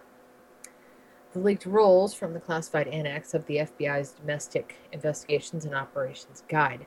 The guide itself is dated 2011, though the particular section was active as of at least 2013. A redacted version of this guide is available on the FBI's website, but their version censors virtually all the rules themselves. Documents previously released in the lawsuit indicate these rules may have been updated in the past two years. The leaked rules from 2013 state in part if the NSL is seeking the telephone toll records of an individual who is a member of the news media or news organization, and a purpose of the NSL is to identify confidential news media sources, the General Counsel and EAD NSB, after consultation with the Assistant Attorney General for the National Security Division, must approve the NSL. Given that virtually all leak investigations that ensnare journalists relate to stories published about national security, it makes mockery of the media guidelines that the Department of Justice repeatedly say restricts its agents and prosecutors. The other major question here is why these rules why are these rules secret in the first place? The information that has been redacted here by the Justice Department and which they're fighting to keep secret in court is incredibly mundane. The fact that the FBI has to get another person in the bureaucracy to sign off on a particular investigation should not be a state secret, nor would it remotely harm any ongoing investigation, nor would tip off any alleged criminals on how to evade surveillance. The only real reason to keep these rules secret, it seems, is that it's incredibly embarrassing for the FBI to admit they can use NSLs in leak cases to go after journalists. The fact the FBI and DOJ are keeping these rules is outrageous, and they should use this opportunity to officially release the rules and any updates to them immediately. Congress is now engaged in a debate to dramatically expand the FBI's use of national security letters. This is yet another reason why they should not only reject that dangerous proposal, but revoke the FBI's NSL powers altogether. It's crazy. It's just crazy. Yeah. They're so obsessed with secrecy that they want to keep everything secret. Everything. Of apart, apart from everybody else's stuff, obviously. um, Yeah, it, it's just kind of crazy. I've never been able to understand how they can do that. And I definitely I have some other NSL stuff I wanted to talk about. Okay. Um, Yahoo Publish is one of the FBI's most secretive tricks to get user info. Now you can read some of the FBI's national security letters. One of the FBI's most secretive tactics, under which it's allowed to send a tech company a letter that demands its data on a user, and then force that company to stay quiet about the whole thing is now a lot more public. Yahoo has, for the first time, published three national security letters. NSLs are used by the FBI to get information, and they're particularly controversial because they don't require a warrant or allow recipient to acknowledge them. So, I mean, that in itself is a real problem for people. Um, thanks to the USA Freedom Act, signed into law almost exactly a year ago, the FBI periodically must reconfirm that an NSL gag order is still relevant. The fact that Yahoo published these three indicates that the NSLs refer to cases that have been concluded. Only a handful of the NSLs have ever been published, meaning it's impossible for the public to have a good sense of how often they're sent. The three letters follow a clear pattern. The first are dated March 29th and August 1st of 2013, and both are by agents in Dallas. The third was sent just May 29th, 2015, by an agent in Charlotte, North Carolina. All three ask for information on a single, presumably different owner of a yahoo.com email address. Our understanding is that the vast majority of NSLs of these kind are issued to go to tech companies, and that's a basic tool the FBI uses to start investigations involving people's communications. Andrew Crocker, a staff attorney at the Electronic Frontier Foundation, told Vocativ. He added that there are other standard forms of NSLs for other industries like banks and travel agencies. What's most revealing about the Yahoo letters is the scope of information they demand. All ask for electronic communications, transactional records, which is to be expected from an NSL, but each letter includes an attachment showing just what the phrase is supposed to mean, something that hasn't been public since a controversial NSL from 2004. In short, it's practically anything the FBI could consider metadata, as asking for a user's actual email or chats would require a warrant. Everything else, though, is fair game, and this includes the dates an account opened, the IP address used to log in, any physical address or phone number associated with the account, the credit card number used to pay for any service, any listed aliases, pretty much anything a user gives when they create an account. Metadata also includes email header information, so with whom an account was communicating, along with the associated by subject line. Each one wanted essentially all information, save the actual content of emails and chats associated with a single Yahoo email address. Presumably, they were different addresses, though the account name is redacted in each case. Further down, the letter details the extent to which Yahoo is instructed to act as if nothing has happened. While fulfilling your obligations under this letter, please do not disable, suspend, lock, cancel, or interrupt service to the above described subscriber or accounts. A service interruption or degradation may alert subscribers' and account users that investigative action is being taken. It further prohibits anyone with knowledge of the letter from disclosing the letter other than to those whom disclosure is necessary to comply. Apple, widely credited as a giant tech company that fights for its users' privacy, admitted in its most recent transparency report that a category of government requests it called national security orders, which includes NSLs, had sharply risen in 2015. But Yahoo too has made principled standards for its customers. In 2014, news broke that it only began complying with NSA's controversial PRISM program in 2008 after extensive legal fighting and being threatened with a $25,000 a day fine. So, yeah. um, I- somebody shared something pretty interesting with me yesterday, and I Mhm. Shoved it on Facebook for lack of a better place to put it. But it, it's about surveillance in America and um, how common it's been for how long. Like this is not a new issue at No. all, at all, at all. Um, it goes back much further than you think, and it's I don't want to say it's a normal part of our history because it's not at all. It shouldn't be. But um, there's a timeline there of just different agencies and how they started and when they started spying on people and groups of people they started spying on. That's it's it's a very interesting read through, and I stuck it in the chat. So, uh, and it's updated quite frequently, Mhm. which is helpful. But surveillance is what governments do. Yes. um, the fact that it's not outside of our borders, I find disturbing. The fact that it's on people Be here. fair, it's not just the Disturbing. government. Corporations are doing it now too. Yes, well, corporations probably do it better because they seem to be able to talk people into giving up their information for free. Uh-huh. You know. And I don't think that the surveillance state ever got quite as lucky as they did when people started carrying phones around in their pockets, right? Because that made them easy targets, easy to spy on.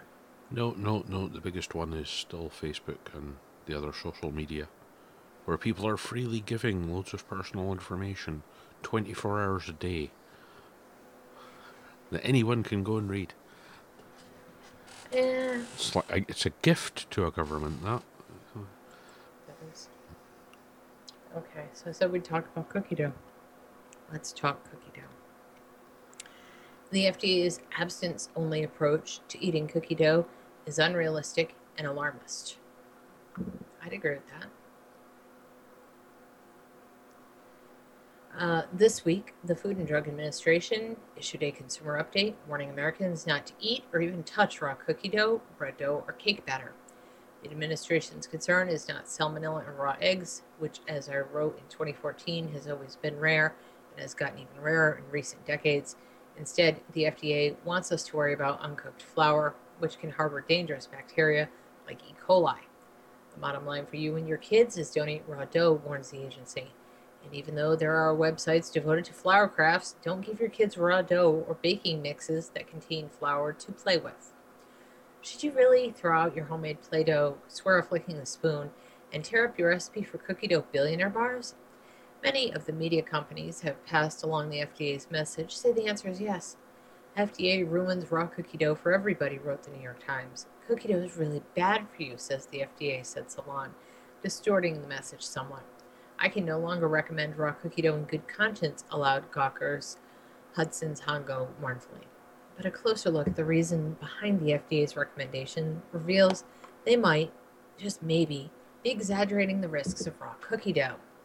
The FDA issued the warning after investigating an outbreak of a virulent strain of E. coli linked to a batch of flour produced in a General Mills facility in Kansas City, Missouri.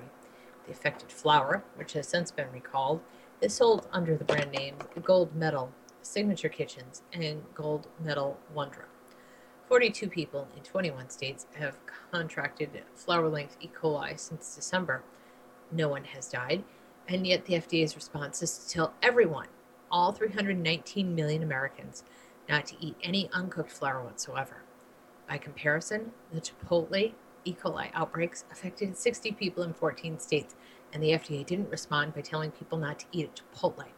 All it said was consumers who have recently become ill after eating at a Chipotle should contact their healthcare provider. This was a reasonable recommendation that also probably reflects the political hazards to a government agency bashing a particular company. It's not particularly hazardous for a government agency to bash cookie dough. Cookie dough does not have any lobbyists or lawyers on retainer, but the fact remains that people eat raw cookie dough, always have, always will, and the FBA, FDA's abstinence only response is both unrealistic and unnecessarily alarmist. You should educate yourself about the effects of raw flour and make your own decision about whether they're acceptable, instead of letting the FDA's gloom and doom warnings automatically scare you away from one of life's most delicious treats. Here's the deal flour comes from wheat grown in fields where it's vulnerable to being pooped on by animals, or as the FDA euphemistically put it, if an animal heeds the call of nature in the field, bacteria from the animal waste could contaminate the grain, which is then harvested and milled into flour. Most of the bacteria in the animal poop is not going to hurt you, but occasionally a nasty strain like E. coli O121, the strain associated with the recent flour recall, can find its way into a bag of flour, virtually any other food that comes from a field for that matter. When you bake foods containing flour for long enough, you kill any bacteria that might be lingering in the flour. When you consume uncooked dough, you potentially expose yourself to infection, especially if you are elderly, a child, or have a compromised immune system for some other reason. And yet, the vast, vast majority of people who consume or touch uncooked flour do not contract E. coli or any other infection. The current outbreak is, in the grand scheme of things, very small. It's true that the potential effects of an E. coli infection are horrifying. Hugo Gawker's Hongo tells the story of Linda Rivera, a Las Vegas woman who suffered brain damage, lost part of her large intestine, and eventually died after contracting E. coli from cookie dough in 2009. But your risk of ever contracting E. coli, whether from a spoonful of cake batter or a Chipotle burrito or a spinach salad or some other foodborne source, remains minuscule, Hongo writes. Dough is delicious, and compared to, say, driving a car every day, not especially risky. Still, it's probably not worth it, as Rivera said, given the potential severity of the illness. Is driving a car not worth it? After given the potential severity of injury, some people will draw that conclusion and not drive, and that's their prerogative. Similarly, some people look at the potential effects of E. coli and not eat anything containing uncooked flour. But other people will conclude the relatively minuscule risk of contracting E. coli from the raw cookie dough or Chipotle burrito or alfalfa sprouts or rotisserie chicken salad or spinach is an acceptable trade off, given the joy these products bring into their lives. Life is dangerous. Grave illness, injury, and death may lurk behind every corner and could affect any one of us at any moment. By all means, everyone should immediately throw out the General Mills flours that have been recalled, and probably avoid consuming any uncooked General Mills flours until the Centers for Disease Control and Prevention declares the outbreak over. But the fact remains the vast majority of flour is not contaminated with E. coli. Instead of tarring all uncooked flour and trying to dissuade us from partaking in one of life's greatest joys, the FDA should focus on making sure the flour manufacturers follow food safety best practices to prevent contamination. The FDA is better off focusing on keeping our food supply safe, not exaggerating risks to make us all feel less safe than we actually are. There are so many ways to take that story. Thoughts? Well, I, I look at it as the FDA jumped on a bandwagon there. Uh, "Uh, e. coli, dangerous. uh." well, Hang, I mean- on, hang on, hang on. What about Bacillus cereus? Yes. Far more common in uncooked um, flours, rice, hmm vegetables than E. coli has ever been. Weren't they talking about that? Because it don't know. kills people too. You know, I okay, don't know, but much more rarely it kills people, but Right, but loads I of mean- people get ill from Bacillus cereus. But where's their big campaign about that? I don't know, but I've got to tell you what I was thinking is how this related to vaping. Yeah. When I read this, because it's exactly what they did. They jumped on a hysterical bandwagon Yep. and started exaggerating and overhyping and making things sound so much worse than they actually are. This is what they do. Now, this is how they justify their jobs, I guess, which is ridiculous. I mean, I guess what I took away from that story is old people and little kids shouldn't eat raw cookie dough. Yeah. I guess.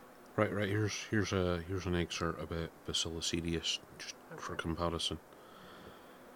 Uh, in 2010's examination of warning letters issued by the U.S. FDA, issued to pharmaceutical mar- manufacturing facilities, addressing facility microbo- microbial contamination, revealed that the most common contaminant was Bacillus cereus. There you go. It's all over the place. But yeah, One of the one of the jump most on E. coli because One a couple most- of people got ill recently on it. Yeah. one of the most dis- I can't use Neosporin anymore. Yeah. And I can't use Neosporin anymore because I've always been a news junkie. I'll always be a news junkie. Uh, Damn it, Dad, what'd you do to me? um, and I remember following the Forbes story years and years ago about a woman who worked for the government and was investigating Johnson and Johnson, who somehow is tied to making Neosporin. Um, I'm pretty sure it's a Johnson and Johnson subsidiary of some kind. But anyway, uh, all these facilities they were disgusting, right? They had none of the safety protocols that you normally see in place. Everything was gross. She was a government inspector, in fact, at the time. And she went in and they didn't have they're mixing batches the spade do you know what i'm talking about the middle spade part that turns the stuff in the batches was broken Yes. so to stir it people were jumping into the vat and swimming around in it was like one of the worst things. And and that image always stuck with me. And she had to fight the government tooth and nail to expose this. And i don't think anything really happened. They kind of got a slap on the wrist. And none of the neosporin or anything ever got recalled. That has always stuck with me. Yeah. you know it's just it's fucking disgusting. And if the, they're the corruption in the layers of government and uh, oversight in the US is horrific if people look into it. Well, if they're really dedicated, There's always regulations, but the regulations aren't actually for the companies. The regulations are just to handicap tell, other to show the public, yeah, Yeah, yeah, we're in charge. Well, what I was gonna say is this coming from a man who lives in a country that has 100 regulations for pillows. Yeah. You know, you would know better than me. How many of those affect your health and safety? I used to be a fire health and safety officer, and I used And- to work in a in a restaurant, so I know all about risk Mhm. assessments, fire safety, health and safety, safe moving and handling. You know, for Right. carrying stuff around, Sure. uh, and all the hygiene stuff. So yeah, yeah, yeah. There are a lot of regulations, but at least the ones over here are actually enforced uh, at all levels. When people get caught not following the rules, their businesses get closed. Whereas in the US, as you say, the inspectors go round and nothing seems to happen. yeah. Well, Well, I mean, for instance, you'll you'll have, you may have seen Ramsay's Kitchen Nightmares yeah. and, and some of the US ones, you know, cockroaches Oh, running around bad. and all that kind of They're stuff. So bad. Yeah. If that had happened in the UK, uh, even if it had been seen on film, inspectors would have been round handing out notices going, "You're closed until you can prove you're clean." Well, I mean, in that I've seen it happen over here. You know, there's that um, if you if you live in a one of the bigger cities in the UK, the councils keep a register of the hygiene records of all the restaurants. right. So you can go look up. Uh, I want to go and eat in such and such a restaurant. You can go and look up the restaurant and see how, how they did in the last hygiene inspection. Well, we've, we've got go, that. too. "Eh, we've got no." that too. And like one of the most popular restaurants in my town has had so many critical violations that I, I want to vomit when we go by it Yeah. in the car. And I'm like, I can't imagine people actually eat at this fucking place. Well, yeah, I mean, Yeah. over here, one bad inspection is enough to close a restaurant. Oh, if, if you get to two, it- that's not opening again. no, no, it, it closed in the middle of feeding people. Yeah. And they had to like bleach, basically bleach the entire place. Well, not even bleach. I'm pretty sure they had to use other stuff, but yeah. that you um once a year we used to have a company come in to do a deep cleaning of the kitchen and what a deep cleaning is is basically spraying everything with quite strong acid and strip a layer off all the surfaces after of all the work counters because you know they're all stainless steel Sure. work areas but yeah it's basically an acid treatment that basically strips the, the surface layer off the metal Well, I and mean, that's done once a year, just to make sure. Well, no you kind of need to eh, because a lot of the food, the food stuff, just like lingers in. So it's just impossible to get out. Yeah. Well, the Yeah. surfaces get scratched. Yes, exactly. So, yeah.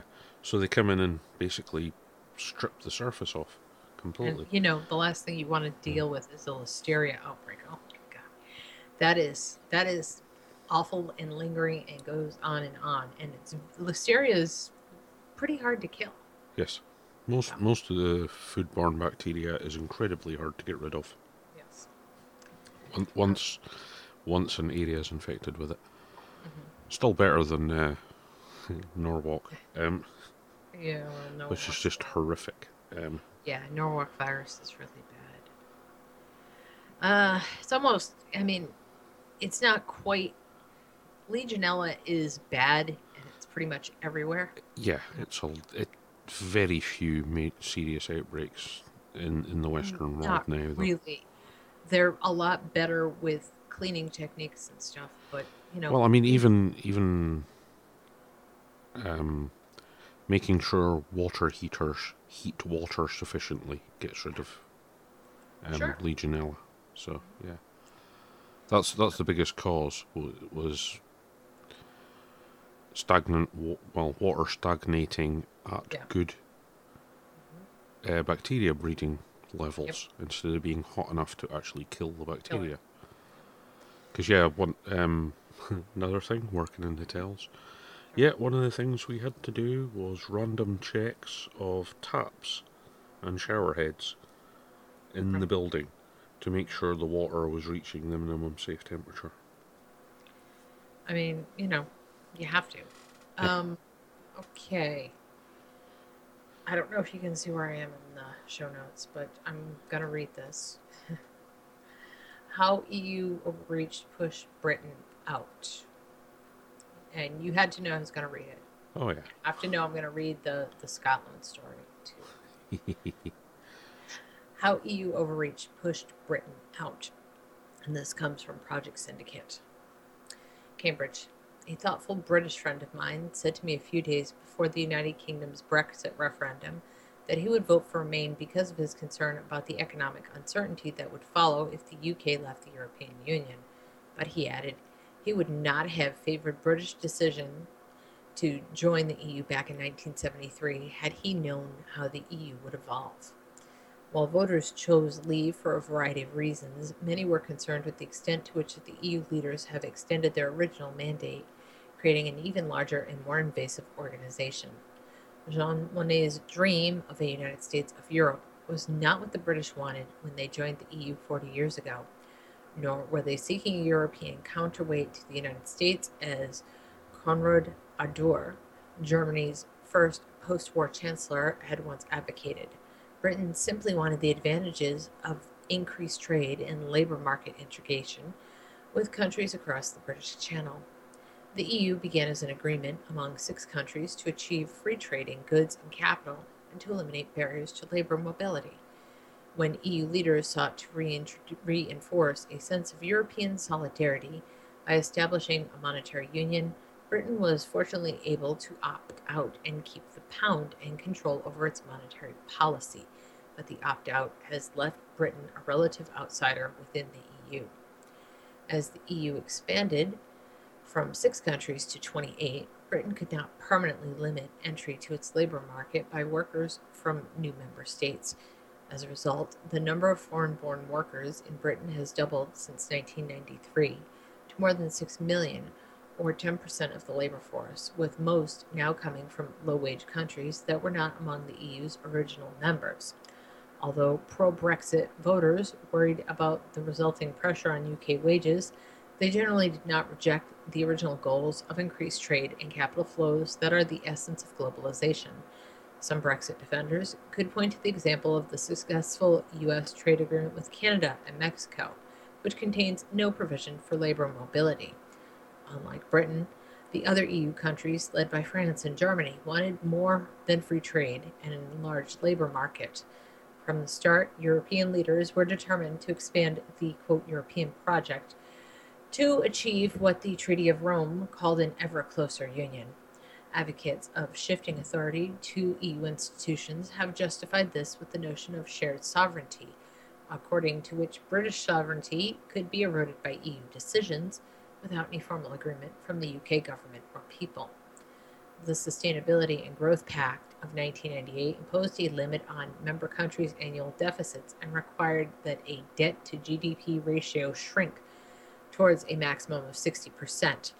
When the global financial crisis began in 2008, German Chancellor Angela Merkel saw an opportunity to strengthen the EU even further by enforcing a new fiscal compact, authorizing the European Commission to oversee members' annual budgets and impose fines for violating budget and debt targets, though no fines have been levied. Germany also led the move to establish a European banking union with a single regulatory framework and a binding resolution mechanism for troubled financial institutions. Not all of these policies directly affected the UK. Nonetheless, they widened the intellectual and political gap between Britain and the EU Eurozone members. That reinforced the fundamental difference between market oriented British government and those of many EU countries with their traditions of socialism, government planning, and heavy regulation. The division of powers between the EU bureaucracy and member states is governed by the ambiguous principle borrowed from the Catholic social teaching of subsidiarity. Decisions should be made at the lowest or least centralized level of competent authority. In practice, that did not limit the rulemaking in Brussels and Strasbourg. Subsidiarity provides much less protection for EU member governments than the 10th Amendment of the U.S. Constitution, which denies to the federal government any powers not delegated to it by the Constitution, um, does for U.S. states. The British public is, of course, not alone in its discomfort with the EU. A recent poll conducted in EU countries by the Pew Foundation found that a majority of voters in three of the largest countries, Britain, France, and Spain, view the EU unfavorably. In Germany, the public was split 50 50. In Italy, a clear majority say they have benefited from EU membership. And yet, the populist Five Star Movement, which recently won mayoral elections in 19 of the 20 cities it contested, including 70% of the vote in Rome, has promised a referendum on leaving the Eurozone if it wins parliamentary parliamentary election later this year. Although many officials and experts predict that Brexit will now have dire economic consequences, this certainly is not inevitable. Much now depends on the future relationship between the EU and Britain. The UK is also now in a better position to negotiate a more favorable trade and investment treaty with the US. Although the proposed US EU transatlantic trade and investment partnership is bogged down, a British government outside the EU could negotiate a deal with the US far more easily. The US would be negotiating with one country, not 28, many of which do not share Britain's pro market policies.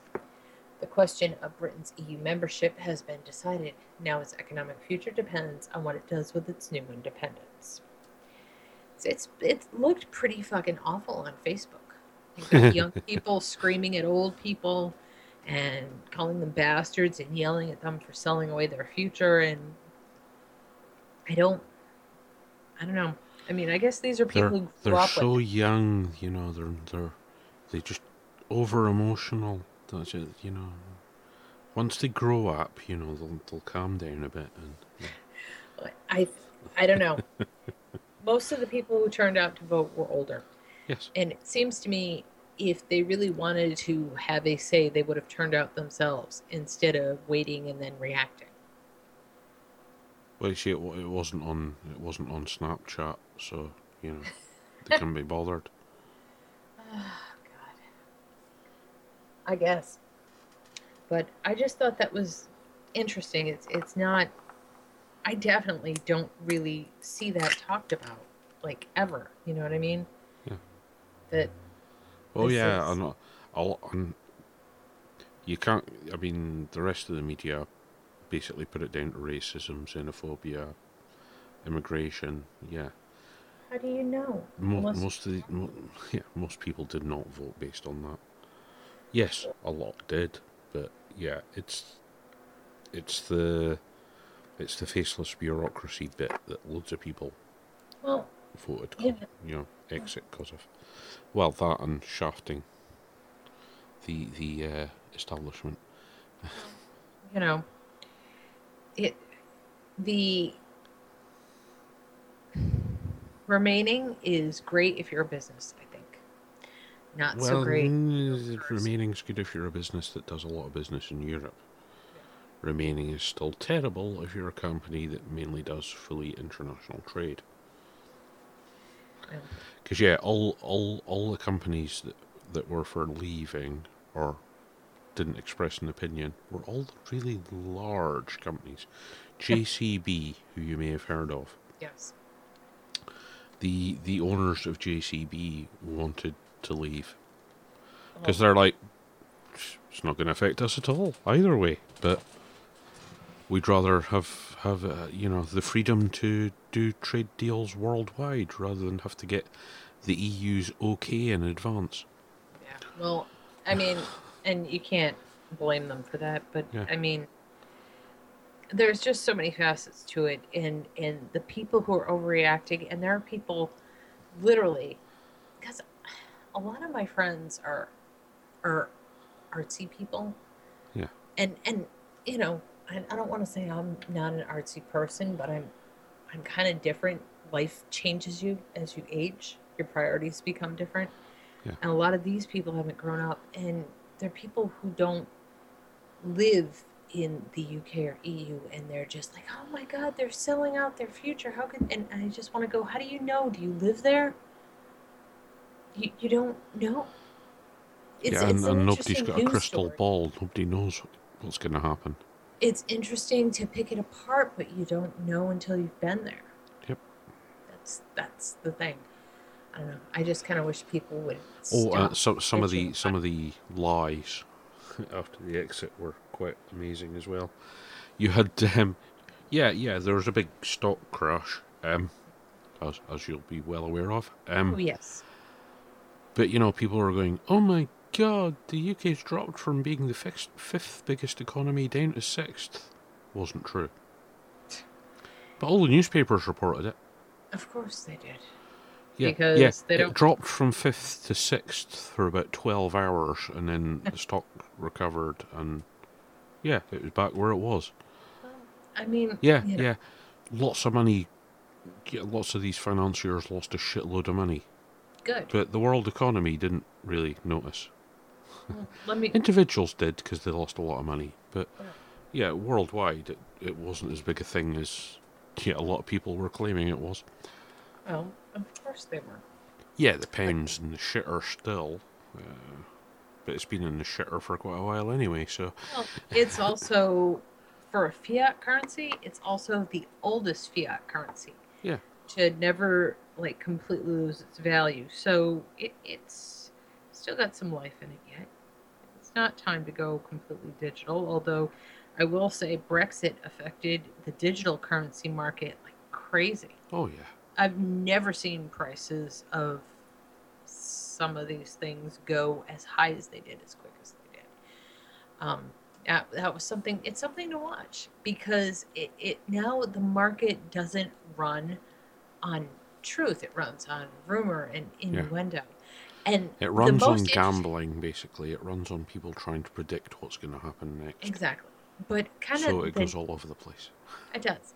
Kind of the neat thing for me though was reading Zero Hedge right up to the votes and how many of the banks were pulling their employees aside and telling them they had to vote to stay.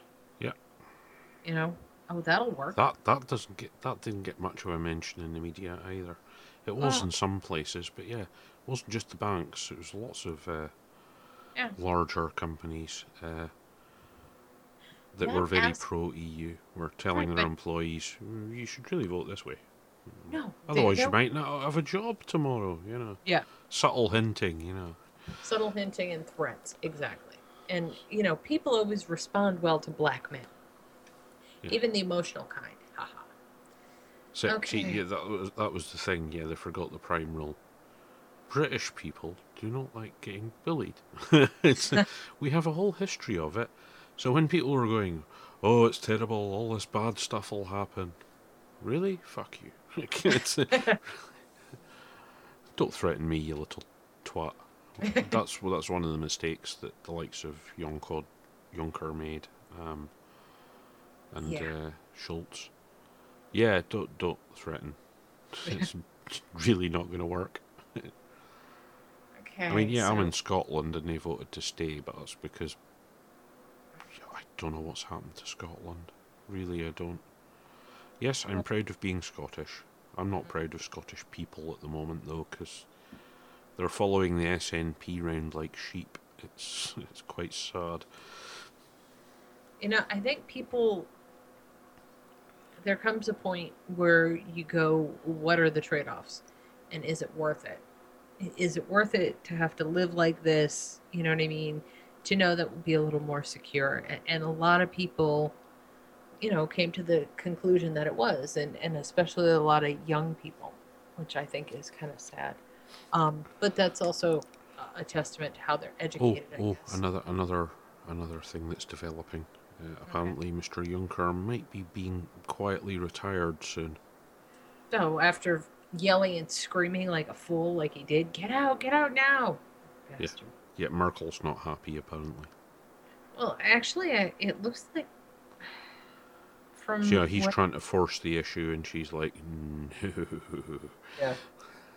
Yeah, exactly.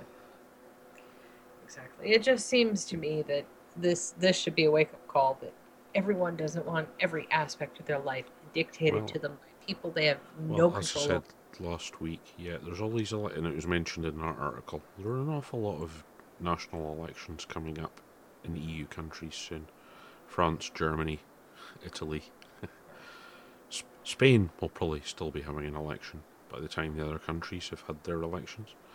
Mm-hmm. Um, because, yeah, Spain's a disaster at the minute. Yeah. They still don't have. Uh, I haven't looked today, but last I saw, they still didn't have a government. Um, they've had two elections in a year, but they still don't have a government. Well, but It's that bad. sometimes it happens. Well, the first election was inconclusive, so for the next election, two two of the parties joined together in a coalition for the election to try and get in enough votes, and they still didn't get a majority. So it's like, Uh, well, Uh, you know. I don't know if they'll have a third election. sometimes you know people just don't feel the need to be governed or they don't like the choices available to them now i could completely go with um, not feeling the need to be governed I, and yeah, i don't like the choices available Well, it's difficult in Spain because, as you know, it's it's it, it's it's heading towards Greek-like uh, problems.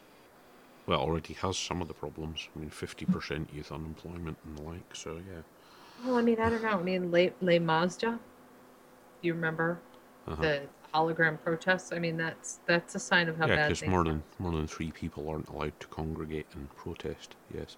yeah fantastic isn't it yeah, they're going back to Franco-style poli- uh, policies. Yeah. Well, I mean, and you wonder why people don't want to vote for anybody. Yeah. Okay. Um, this is. I don't know. Do I want to talk about the no-fly list? Well, we're on we're on the subject of the UK and the EU, so let's move on to Scotland and a little thing called uh, what is what is the program called again? Something Milk White. Uh-huh. Snowden disclosure prompts backlash in Scotland by Ryan Gallagher. Top government officials in Scotland are under pressure to explain their knowledge of police, a secretive police surveillance unit that was exposed in documents leaked by National Security Agency whistleblower Edward Snowden. On Tuesday, Cabinet Secretary for Justice Michelle Michael Matheson was grilled in the country's parliament about the so called Scottish Recording Centre and its previously undisclosed involvement in covert surveillance operations. Uh, as The Intercept revealed last week, the Recording Centre is one of several domestic organizations within the United Kingdom involved in a top secret program named Milk White, which has provided law enforcement agencies with access to bulk internet data intercepted by the British eavesdropping agency. Uh, Government Communications Headquarters, or GCHQ. Prior to the disclosure, few in Scotland knew the recording centre even existed, much less that it had been tapping into GCHQ's troves of data. In recent days, several Scottish media outlets have picked up on the issue, increasing pressure on the government.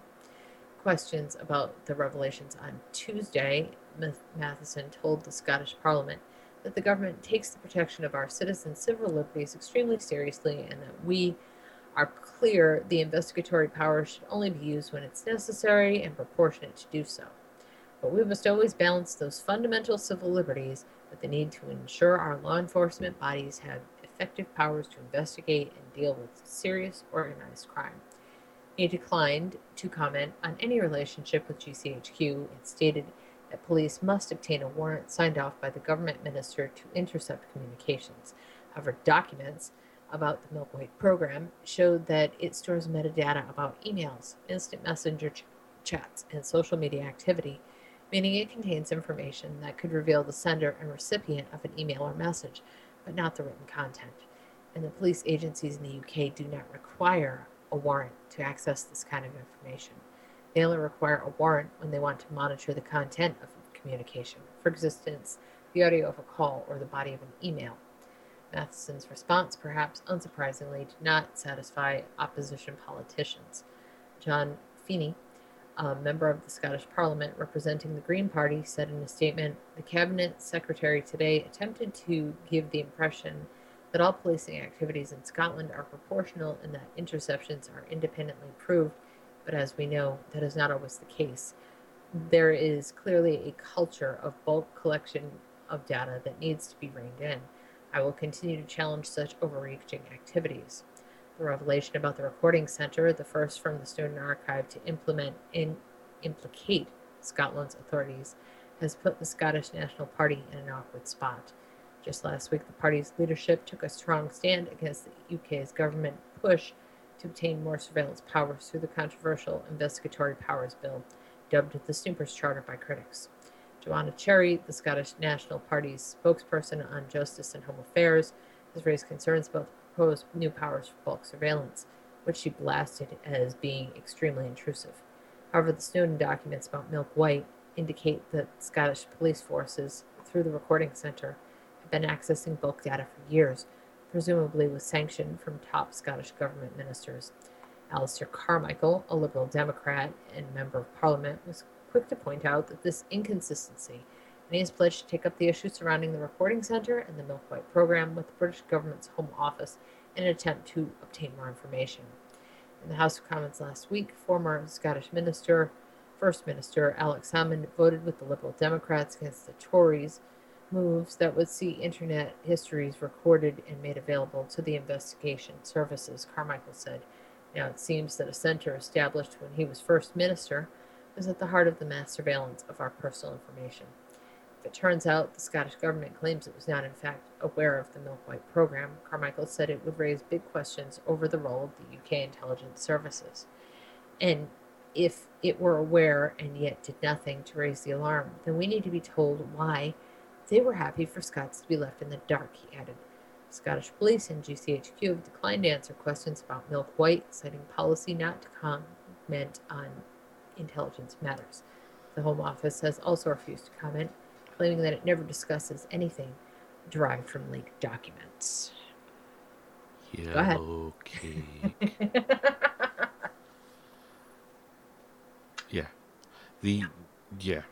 Um SNP, as I say, don't Right. like them. You, you um, um, I- I voted nearly 20 years SNP and then I kind of went off them. Uh, they are now basically Stalinist in their outlook, despite their outward appearance. So, yeah, screw them. and yeah, stuff like this kind of proves it. Well, I mean, it, all governments do it. I mean, that's that's kind of their thing. The, the bad part about the internet is now we're able to find this stuff out. It's not bad for us Yeah. per se, but it's really bad for them. Yes. and that's a good thing. Like I keep saying, you know, the more naked we are, they're twice as naked and they're twice as vulnerable. They can't get up to this kind of stuff without people knowing now. Yeah. But yeah, I mean, God, Alex Salmond, he is, he is one of the slimiest people in the universe. Well, he sounds like a lovely chap. His hands are clammy. I've shook hands with him. Uh, Well, I've come across him a couple of times in my life so far. Uh, I'm sorry. yeah, unfortunately, yeah, I've got a dodgy memory, but I don't forget that stuff. I, I, I, I, yeah, I forget stuff that would be useful. I don't know, but I mean, it's are people people have got to be upset about this, right? no, nobody's talking about it. That's ridiculous. Did you not look at the date on the article? No. Brexit happened just after all this came out. Oh, So, yeah, it's completely been forgotten about. And oh. Well, I brought it up again. I'm sorry. no, it's okay. Sorry, sorry, Scotland. I, I, whoops. Yeah, I mean they're too busy buggering about wanting another independence referendum. Um, How many referendums do you think they're going to call? I mean, how many do you think are going to be called about this EU thing, or do you think they're really going to just go in? Because I know Germany and France hammered out some sort of agreement, and they want to take even more control of the EU. And, no, oh, and- no, no, no, no. See, see that that's that's why Juncker and has fallen out with Merkel. It was Juncker that was pushing for. Oh, right now, because the UK's left, right? We we need more cohesion. We've got to pull all the countries together. So it was him that was calling for it. It wasn't France and Germany at all. You- France and Germany were agreeing on things with each other. But- But then you had Juncker in the EU Parliament going, right, we'll push for everybody to be irrevocably linked together now before Right. anybody else escapes. And Merkel's like, uh, what? Shut up. I mean, maybe it's me, but it, it something like this, it, it's trap. Um, Yeah. so Well, interestingly, uh, um, Nicola Sturgeon, our current First Minister, Alex Salmond's protege, and yeah, she's annoying as well. Um, she went over to the EU uh, to discuss Scotland. right. Please, please, please, please let us stay. Please let us stay. And about the only one who talked to her was Juncker, which is another reason why Merkel's annoyed at him. Because yeah, the rest of the EU is kind of like, well, no, you're not actually a national leader, so we don't have to talk to you He's kind of until unless you break away from the UK and try and rejoin. he's, Which he's case we'll kind talk of, to you. you know, he's kind of he's something. He's a nut. He's a nutcase. Well, he deserves to be retired, uh, or Um, you but know, yeah, I mean, the Scottish politics is incredibly, incredibly stupid. it's, it's not, not just even your interest. politics. No, it's not. It's not even. It's not even interesting or exciting. It's just stupid. Hi, have you met me? I live in the United States. What do you think our politics is like? Oh no, no, no, no. You- I mean, you- I you mean, don't- you, you've seen some of the stuff coming out of Scotland. Yeah, The but the you named person.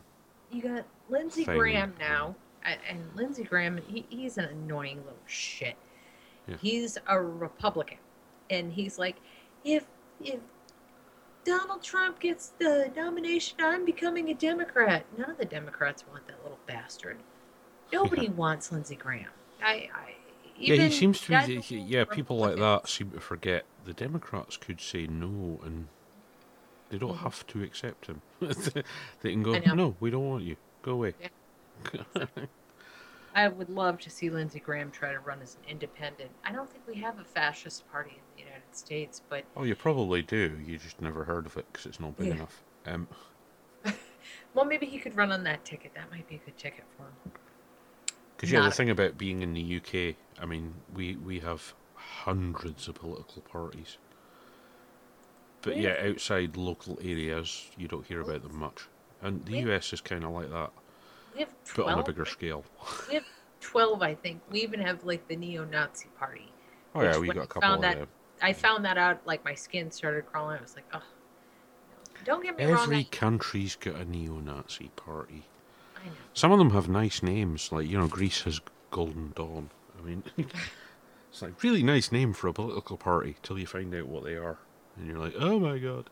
Yeah, well, a lot of people don't do due diligence, I guess. Maybe that mm. was the name. the swastikas are usually a giveaway though, yeah, but never mind. I mean, okay. if you're outside So- the Indian subcontinent, there's only one thing a swastika means.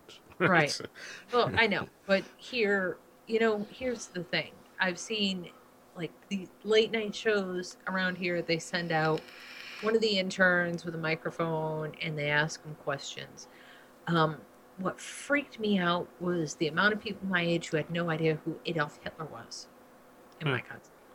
well, you shouldn't be surprised. You know how shit education is these days. I know exactly how bad it is. I know exactly how hard I had to educate myself to even be competent to talk about some of these things about money or politics. Just competent. I'm not even good. I'm like barely passable and I know it. But I had to educate myself hard in my 40s, in my 30s to get to this point. A lot of people don't have the time. I understand that they're working a couple jobs, you know, they're trying to keep their heads above water.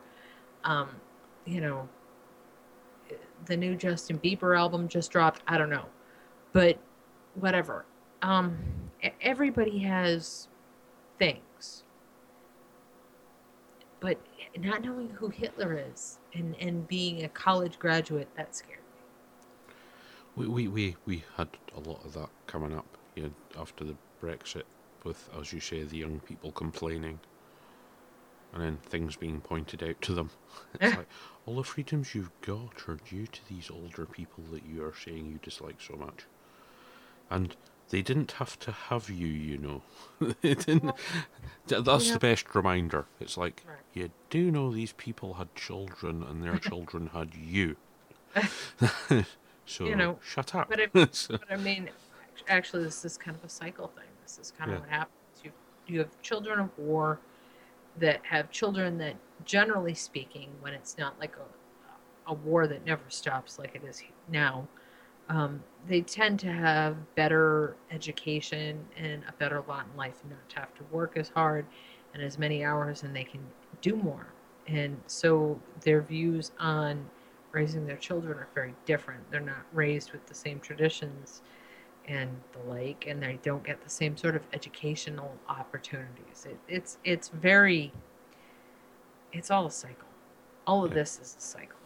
It's it's happened before. It'll happen again. I keep saying it, but uh, anyway, uh, I'm oh, gonna oh, read best, best complaint.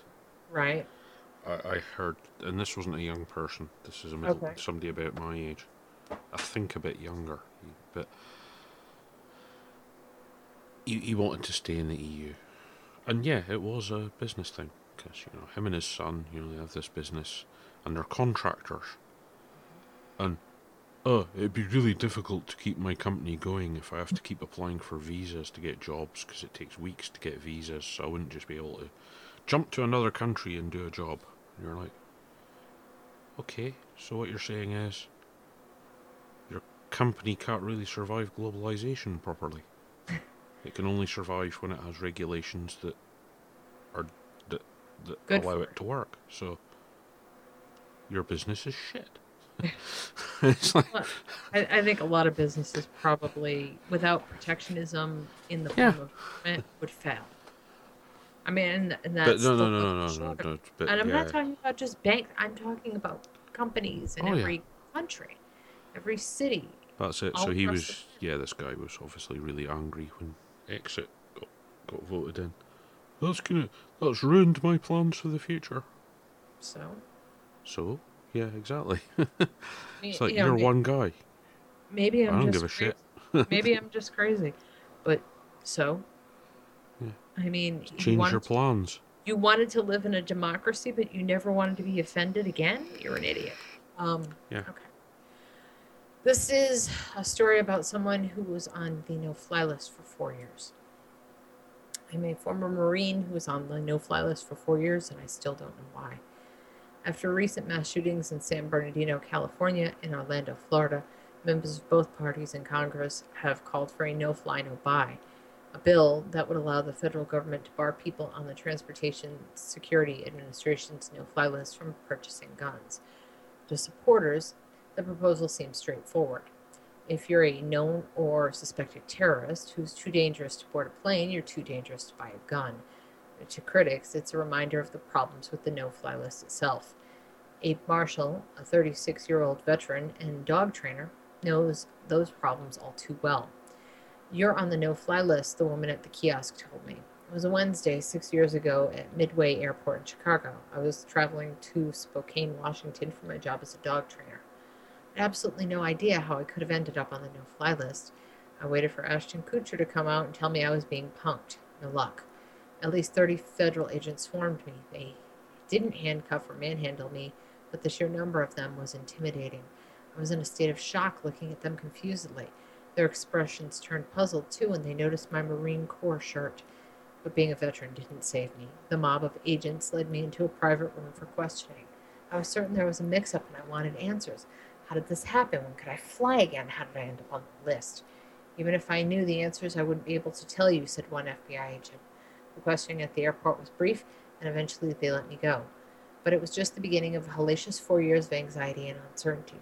I thought I could negotiate myself off the list until the feds asked me to be an informant. I drove home to tell my wife the awful news that I'd been added to the no fly list for some reason unknown to me. A mere 15 minutes later, I got a phone call. It was two federal agents asking if they could stop by my house to talk. I couldn't really refuse. That's when the interrogation really began. Who's your father? Who's your mother? What's your religion? My mom's Italian and my father's Palestinian. You can guess which parent they were more concerned with.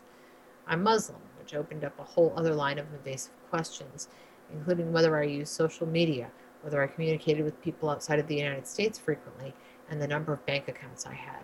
What only lasted for an hour and a half felt like an eternity. Officials were leapfrogging over my right to due process. For a few months, there was radio silence from law enforcement. Then, out of the blue, I got a random call again from the same two agents. They invited me to Chicago for lunch and to answer any questions I had. The only question I had is, was if I was off the list. The conversation seemed hopeful, so I agreed to meet them. They met me in their hotel lobby and invited me upstairs. There was no lunch. We can get you off the list today, they said. One caveat. They could get me off the list if I agreed to become an informant at mosques. I'm no James Bond. I have a wife and four kids. Why would I go undercover as a bargaining deal to be taken off a list when I hadn't done anything wrong in the first place? I thought that in a few months the government would realize they made a mistake about me. The encounter in the hotel room was a breaking point. I contacted the American Civil Liberties Union and lawyered up. I lost thousands of dollars on my business and missed weddings and funerals. The worst part about being on the 81,000 person no fly list, which the government says is intended to keep known or suspected terrorists from boarding commercial flights, is that I may never know why I was on the list. Until last year, the only way for Americans to find out if they were on the list was to suffer the embarrassment of being barred from boarding their flight. I wasn't allowed a hearing in which I could make my case or even ask why I was being banned from flying. The federal government says it uses reasonable suspicion to determine if someone should be on the list. In other words, I may have been placed on the list because the government was suspicious of me, but they wouldn't tell me why. Officials were leapfrogging over my rights as a U.S. citizen to have due process under the law, a right I defended when I served in this country as a Marine. Being blacklisted by the federal government hurt my business and my personal life. My job as a traveling dog trainer was limited to bookings I could drive to in and around Illinois. My ads were posted nationwide, so I constantly had to turn down clients who lived beyond driving distance. Being limited to where I could drive to work translated into the loss of thousands of dollars. Family vacations were ruined. What would have a two hour flight what would have been a two hour flight to Orlando when I took the kids to Disney World turned into a two day car ride. I missed out on other important events. My sister's graduation in Hawaii. I couldn't take a boat there. The wedding of a fellow Marine in Boston. The funeral of a family friend from high school. My loved ones understood why I couldn't make it, but those are all memories I missed out on that can't be duplicated. What it felt like to fly again. After the court ruled against the government in my lawsuit, officials finally disclosed that I was no longer on the no fly list in a court filing dated October 2014, nearly four years after that terrible day at Midway. It also made clear I could be added back any time, today or tomorrow, without any notice and without telling me the reasons why. And I still have never been given an answer for why I ended up on the list. I exercised my newfound freedom and booked a trip to New York City with my son. We visited the Statue of Liberty. It reminded me of the values this country stands for. As of late, I've been able to keep my business going, but I'm still frustrated by those four years. I know I'm innocent. The no fly list is inherently flawed. I didn't do anything wrong, but I was on the list for years. I took a major lawsuit to get confirmation that I'd been taken off the list. How many other innocent people have been blacklisted and removed? It's like the powers that be are playing games with people's lives. For four years, I was presumed guilty until I was proven innocent. Despite the questions I answered for officials, mine has never been answered. Why? That's the problem with the no fly list. Yeah. But that's been a problem for a really long time. And It's been I've a problem been as long as it's existed. Yeah. Exactly. I've been a really big critic of, critic of it for a long time. If you believe the government exists to keep you safe, that that is their main goal and their main purpose in life and their job and not your job, then you have to wonder at the wiseness of such a list. You know, um, that there have to be other ways to do that without being so Stasi. Style in what they're doing. Yeah. So, like I said, I don't believe that it's the government's job to keep me safe. I don't. It's the government's and- job to keep the government safe. Exactly. The government's job is to grow itself like any good corporation. So, happy 4th of July, y'all. Splitters. And that that believe it or not, that was every story. I didn't think we would do a two-hour show tonight, but uh, I was not giving up any portion of the audio before it was going to cut me off Yeah. tonight. Just saying.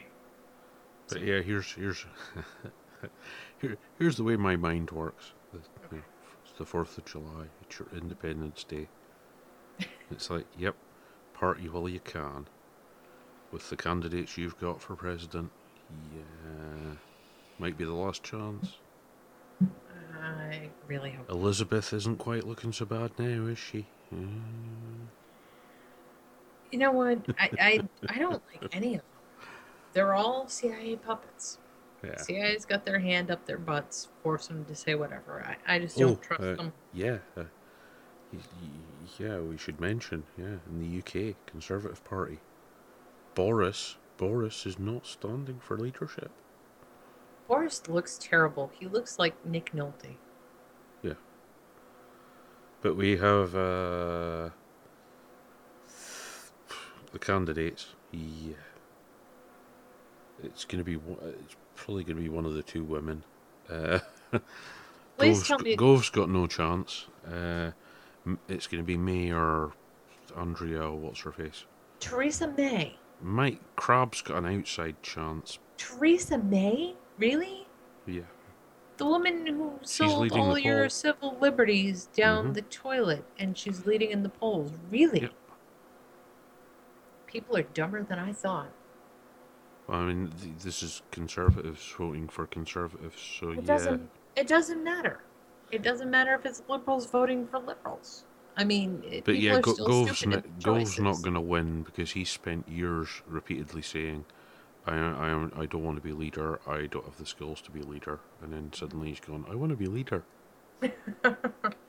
People are like, fuck off. Um, the other male candidate, well, the other male candidate's Stephen Crabb. He's a recent addition to the cabinet. He was the Minister of Wales and then got moved to Justice or whatever.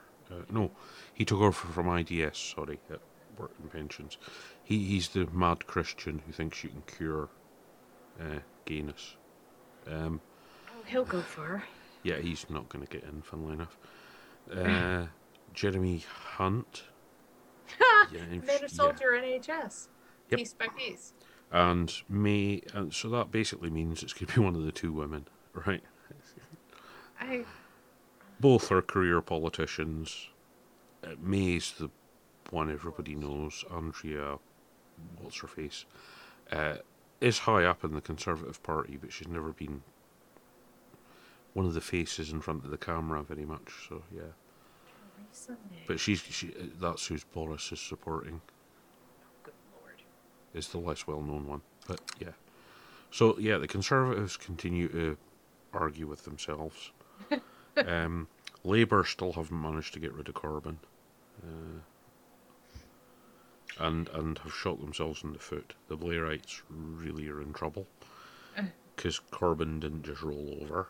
He's going, no, no, no, yeah, yeah, you voted no confidence, but you, you're going to have to call a, a leadership election. And of Uh. course, if there's a leadership election because he didn't step down, his name's automatically on the voting list for the hmm. next leadership. And he'll probably win it again because it's the public that support, you know, it's the party membership that support him, not the MPs. It's the MPs that are trying to get rid of him because they're all Blairites. Know, Chilcot report in a couple of days.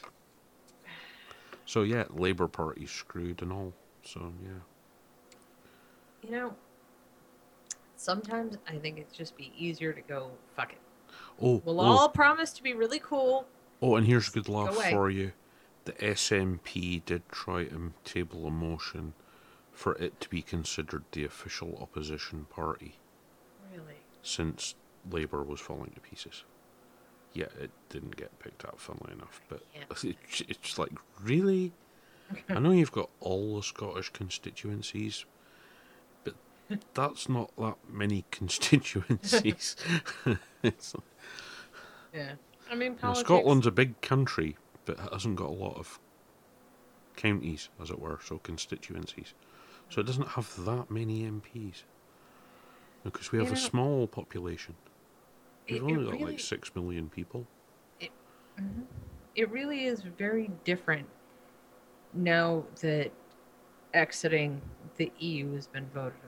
I mean, it, it's going to be the kind of election you guys haven't seen in a while. You know, it- it's going to be one where people actually, their choices actually sort of count. Well, I, I'm going to. Sh- hopefully, people will be able to see this if they're. On. I'm going to share an image with chat, and it's it's a it, it is a very clever reference to current. Um strange woman lying in ponds distributing swords as a form of government is starting to sound like the better option of what we have of the choice now. See film reference. Yes. Very, very clever. Holy Grail. Yeah. I guess that's it for tonight, guys. I mean, I can hear fireworks going off here, and I'm sure everybody who actually listened. No, it might just might just be a SWAT team doing a car stop. Uh, God, I hope not. Although I did want to mention something about the TSA. Um, and I don't know why I feel compelled to mention this, but I think everyone's aware of the fact that they're just doing random train checks now, random subway checks. But uh, they're also going to be, you know, along the highways soon looking at people in their cars. So that's fortunate.